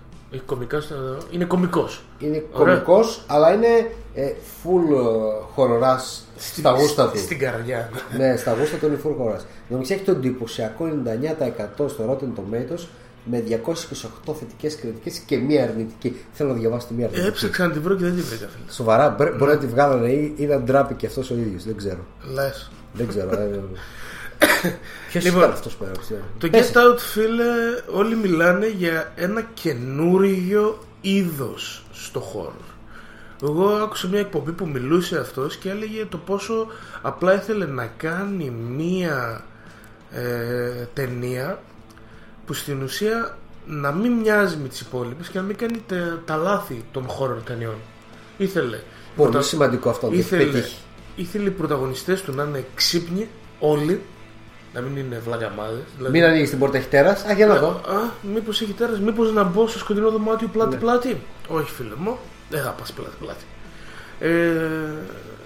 Και μιλάνε για το social horror, το οποίο δεν είναι καλή η ονομασία αυτή, γιατί δεν πιάνει καθόλου του τι είναι πραγματικά το Get Out. Okay. Ναι. Γιατί υπάρχουν social horror σε φάση ότι έχει το κοινωνικό από πίσω, το κοινωνικό σχολιασμό, αλλά κλάιν, δεν είναι αυτό το νόημα του. Είναι η βάση, από εκεί που πιάνεται, ας πούμε, για να κάνει το χώρο του ο Jordan Peele. Λοιπόν, ποιο είναι το θέμα? Εδώ έχουμε ένα παλικάρι, ο οποίος η κοπέλα του έχει κανονίσει να πάνε Σαββατοκύριακο στο χωριό να δουν τους γονείς. Η κοπέλα του είναι λευκή, αυτός είναι μαύρος. Ωραία. Πηγαίνει εκεί πέρα και αρχίζει να βλέπει πράγματα τα οποία γίνονται λίγο περίεργα. Μία... Προς αυτόν περίεργα, τι, ότι είναι ρατσιστούδες, είναι γενικά λίγο περίεργα. Και ο πατέρας είναι σε φάση εγώ ψήφισα Ομπάμα και Ομπάμα γαμάει και τα λοιπά. Ωραία, okay. Ένα αυτό. Ένα δεύτερο είναι ότι βλέπεις ότι στην αρχή το horror, το μυστήριο βασικά χτίζεται γύρω από τους υπηρέτες, οι οποίοι υπηρέτες είναι και οι δύο μαύροι και που συμπεριφέρονται λίγο περίεργα και οι δύο. Το βλέπεις και με το τρέιλερ. Ναι. Στη συνέχεια το πράγμα περνάει στη μητέρα, η οποία μητέρα είναι ψυχίατρος, η οποία κάνει ύπνωση. Okay. Και αρχίζεις και ξετυλίγεται σιγά σιγά ένα πράγμα το οποίο είναι ένας σχολιασμός στο ρατσισμό, αλλά με τελείως άλλο τρόπο από αυτό που περιμένεις. Μου πιάνεις? Σε πιάνω. Αυτό που περιμένεις δεν είναι. Σποϊλάρεις. Ωραία, ναι. Αυτό που περιμένεις δεν είναι ότι είναι ρατσιστές και είναι αυτοί ψηλά και οι μαύροι κάτω. Προφανώς. Okay. Δεν είναι αυτό. Και εδώ το κάνει για αμάτο. Το ότι δεν είναι αυτό που είναι το Hidden Figures. Δεν είναι μια φάση υπέρ των μαύρων, ακόμα κι αν πρέπει να είναι. Ναι. Ή θα μπορούσε. Είναι άλλη φάση. Δεν πέφτει στην παγίδα και ο Jordan Peele να γράψει μια μαύρη ταινία. Γράφει κάτι άλλο. Και αυτό το καταλαβαίνεις προς το τέλος. Όταν αρχίζει η δράση, στο τελευταίο 15 λεπτό. Okay. Μέχρι τότε η φάση είναι μυστήριο, ένταση, περίεργες καταστάσεις. Και φτάνουμε σε μια φάση που γίνεται ο χαμός και τελειώνει η ταινία πάρα πολύ ωραία. Είναι η πρώτη φορά που φώναξα στο τέλος της ταινίας. Σοβαρά. Στην ταινία ever. Πρώτη φορά είπα ναι ρε πούστη. Ναι. Και στο σπλίκ είπαμε έχουμε... Εκεί μείναμε μαλάκες. Εγώ δεν είπα τίποτα. Εκεί ήμουνα μαλάκα, το πιστεύεις, αλλά το είχαμε στο μυαλό μου που ξαναζόμουν. Ναι. Σε αυτό φίλε έβγαλες έναν έργα. Και το θέμα είναι ότι δεν είναι μόνο αυτό. Η ταινία έχει συνοχή. Δεν κάνει κοιλιά ούτε μία στιγμή. Πόσο είναι, 1,5 ώρα περίπου, 2? Δεν ξέρω, θες να το ρίξεις μια ματιά. Έχει πολλά κωμικά στοιχεία, χιούμορ, μαύρο, αλλά όχι μαύρο χιούμορ, κατάλαβες. Ναι. Μαύρον χιούμορ, πολύ, γιατί είπαμε, ο Πιλ είναι κωμικός. 2 ώρες και 10 λεπτά και δεν κάνει κοιλιά. Φίλε... Συγγνώμη, 1:44, μάλλον έχει κάποιο unrated που δεν έχει βγει ακόμα, ναι. Ίσως, 1:44. Ίσως. Έχει ένα διαφορετικό τέλος από ό,τι ξέρουμε, μάλλον στο Blu-ray θα μας πει. Είναι όλοι πολύ καλοί στο ρόλο τους. Όλοι πάρα πολύ καλοί. Έχουμε τον Ντάνιελ Καλούα, τον οποίο θα τον δεις στο Black Mirror και στο Σικάριο. Έλα φίλε, στο Σικάριο, ναι. Και έπαιζες στο Σικάριο ένα β' χαρακτήρα και στο Black Mirror είναι στο δεύτερο επεισόδιο του πρώτου κύκλου. Okay. Είναι η Άλισον Williams, η οποία παίζει στο Girls. Θα παίξει και στο Black Panther. Ποια? Ο Καλούα, ναι, θα παίξει, είναι πολύ ωραίος. Και έχει και άλλους διάφορους οι οποίοι είναι πολύ καλοί στο ρόλο τους. Οι γονείς είναι ηθοποιοί οι οποίοι έχουν ένα υπόβαθρο. Έλεγε ο Πιλ στη συνέντευξή του ότι όταν ήρθαν αυτοί και δεχτήκανε να παίξουν και περιμέναν από μένα να τους καταδικήσουν, ήμουνα τι λες τώρα, πού να σου μάθω. Τα ξέρεις ήδη, δεν χρειάζεται. Ναι. Εγώ θα σου πω ότι η Μπέτι Γκάμπριελ, η οποία παίζει την υπηρέτρια την Τζορτζίνα, είναι αυτή που ανεβάζει ένα επίπεδο το horror στην ταινία. Σοβαρά. Τα μάτια της φίλη, έχει κάτι τεράστια μάτια. Από το τρέλερ. Μοιάζει λίγο με Κινέζα. Είναι λίγο έτσι σχιστά, αλλά είναι φίλε στρόγγυλα, ναι, τεράστια σχιστά.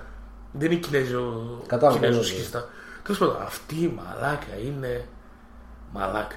The chills. Αυτό. Είναι chills. Βρίζω δηλαδή όποτε περνάει από κάποιο Facebook, το ίντερνετ, οπουδήποτε πετύχω, λέω γιατί δεν πήγα να το δω, και νομίζω ότι δεν μπορώ πλέον να πάω να το δω. Παίζεται ακόμα, δεν νομίζω ότι παίζεται. Παίζεται, αφού πάει και καλά. Μπορεί και να παίζεται, ναι. Δεν νομίζω, θα το ψάξω, αλλά δεν νομίζω. Ναι, νομίζω ότι θα είναι η ταινία τρόμου της χρονιάς. Είναι η ταινία της χρονιάς. Γιατί θα βγουν καλύτερες, πιο μεγάλες επιτυχίες. Θα βγει το Guardians of the Galaxy, θα χτυπήσει μύριο.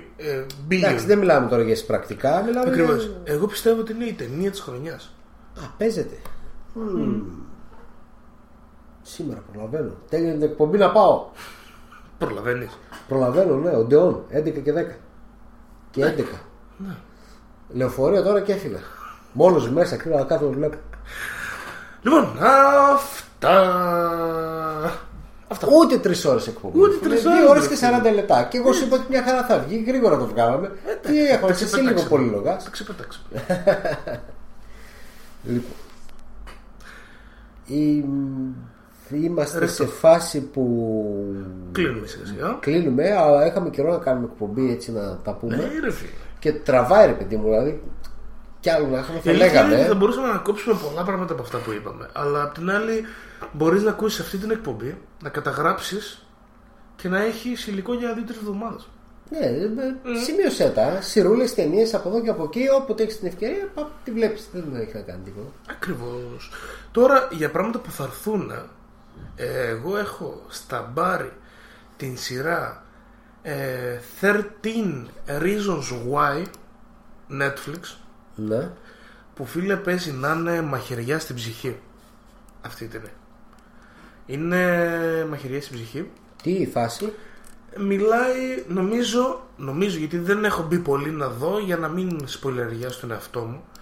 Παραμιλάει για αυτοί που εγώ εμπιστεύομαι στην Αμέρικα.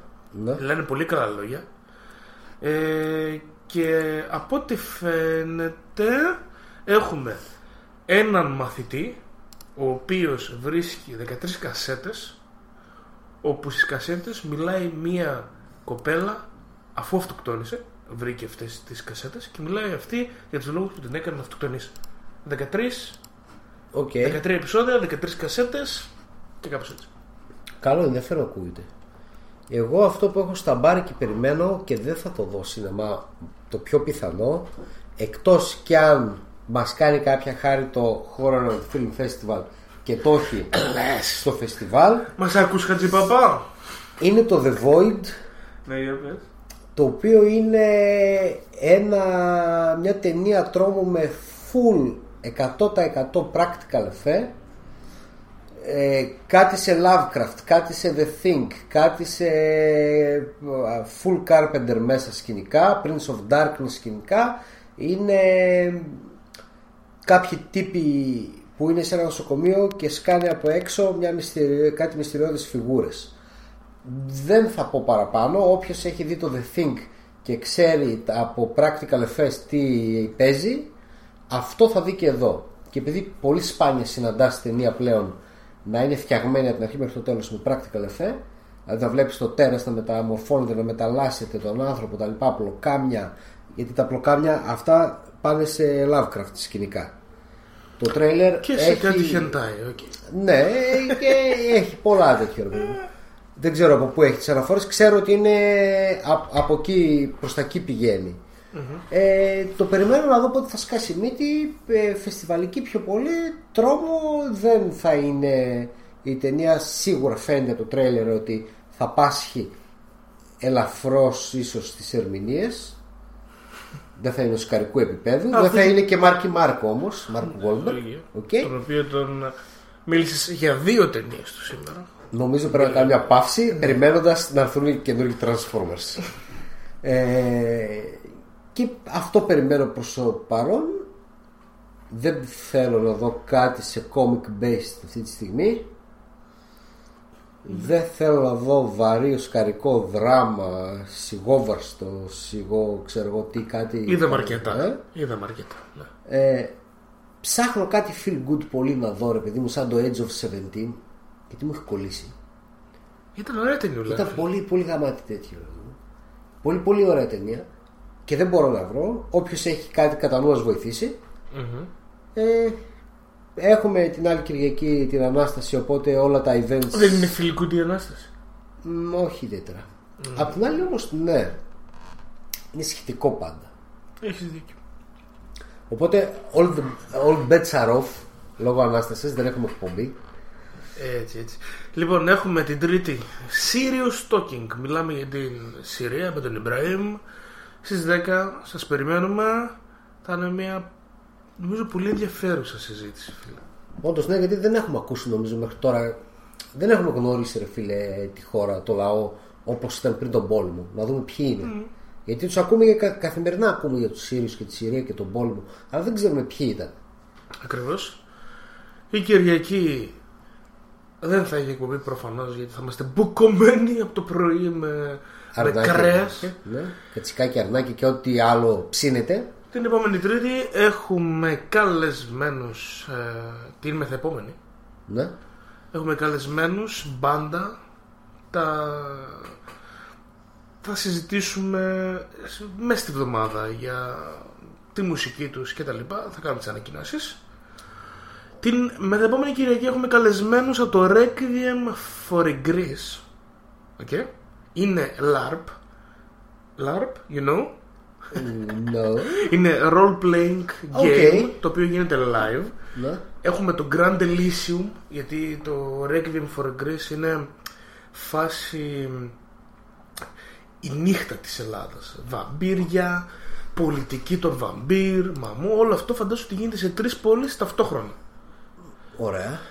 Αυτοί κάνουν τώρα ένα crowdfunding για να κάνουν το έκτο Grand Elysium και να γίνει γαμάτο. Θα πάνε, θα νοικιάσουν χώρο, θα έχουν διάφορα. Πήγα κι εγώ σαπόρταρα, θα είμαι εκεί πέρα. Ψηθείς κι εσύ, μπορείς. Υπάρχουν διάφορες διαφαθμίσεις, μπορείς να τσουντάρεις για να πάρεις το ρόλο σου και να παίξεις. Και μπορείς να επηρεάσεις και τα σκηνικά της νύχτας, φίλε, στην Ελλάδα, την πολιτική των βαμπυριών, άμα δεν συμφωνώ. Έτσι, αυτό είναι. Και το γαμάτο στα LARP είναι ότι, ξέρεις, όταν μπαίνεις στο χώρο, Είσαι ο χαρακτήρας. Ό,τι και αν κάνεις, μετράει. Δεν έχει pause. Με πιάνεις. Πρέπει να γίνεις ο ίδιος, να το ζήσεις. Αυτό. Ωραίο. Ενδιαφέρον. Μπαίνεις στο Requiem for Greece στο Facebook, βρίσκεις εκεί μέσα το Indiegogo crowdfunding που τρέχει, τσοντάρεις, γιατί φτάσαν πάνω από τον goal τους. Βάλαν τα 600€ και το ξεπεράσαν. Φτάσαν τα 800 και ψάχνουν τώρα να φτάσουν το δεύτερο stretching goal. Μια χαρά. Okay. Οπότε ωραία. Μπείτε, τσοντάρετε για να είστε εκεί, για να τα πούμε εκεί. Okay. Θα τους έχουμε εδώ την μεθεπόμενη Κυριακή και να τα πούμε. Μια χαρά. Ωραία τότε. Αυτά. Λοιπόν, τελειώσαμε. Είμαι ο Κώστας Κίτσος. Είμαι ο Τός Ολοδαπός. Μας βρίσκει ο MonkeyBros.gr και αν θες να επικοινωνήσεις μαζί μας, boss@MonkeyBros.gr. Τα λέμε. Γεια σας.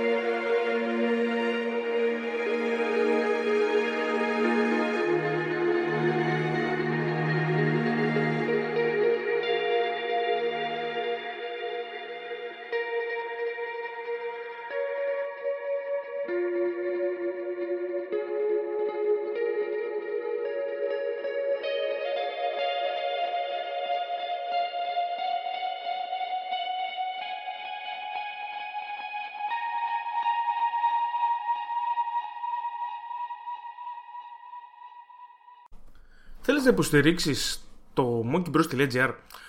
Το ξέρω ότι πάντα το ήθελες. Το όνειρό σου ήταν αυτό. Το όνειρό σου ήταν να βάλεις το χέρι σου μέσα στο πορτοφόλι σου, να βγάλεις το δεκάρικο και να το στάξεις στους MonkeyBros. Το ξέρω. Άμα θες λοιπόν να το κάνεις, που το θέλεις.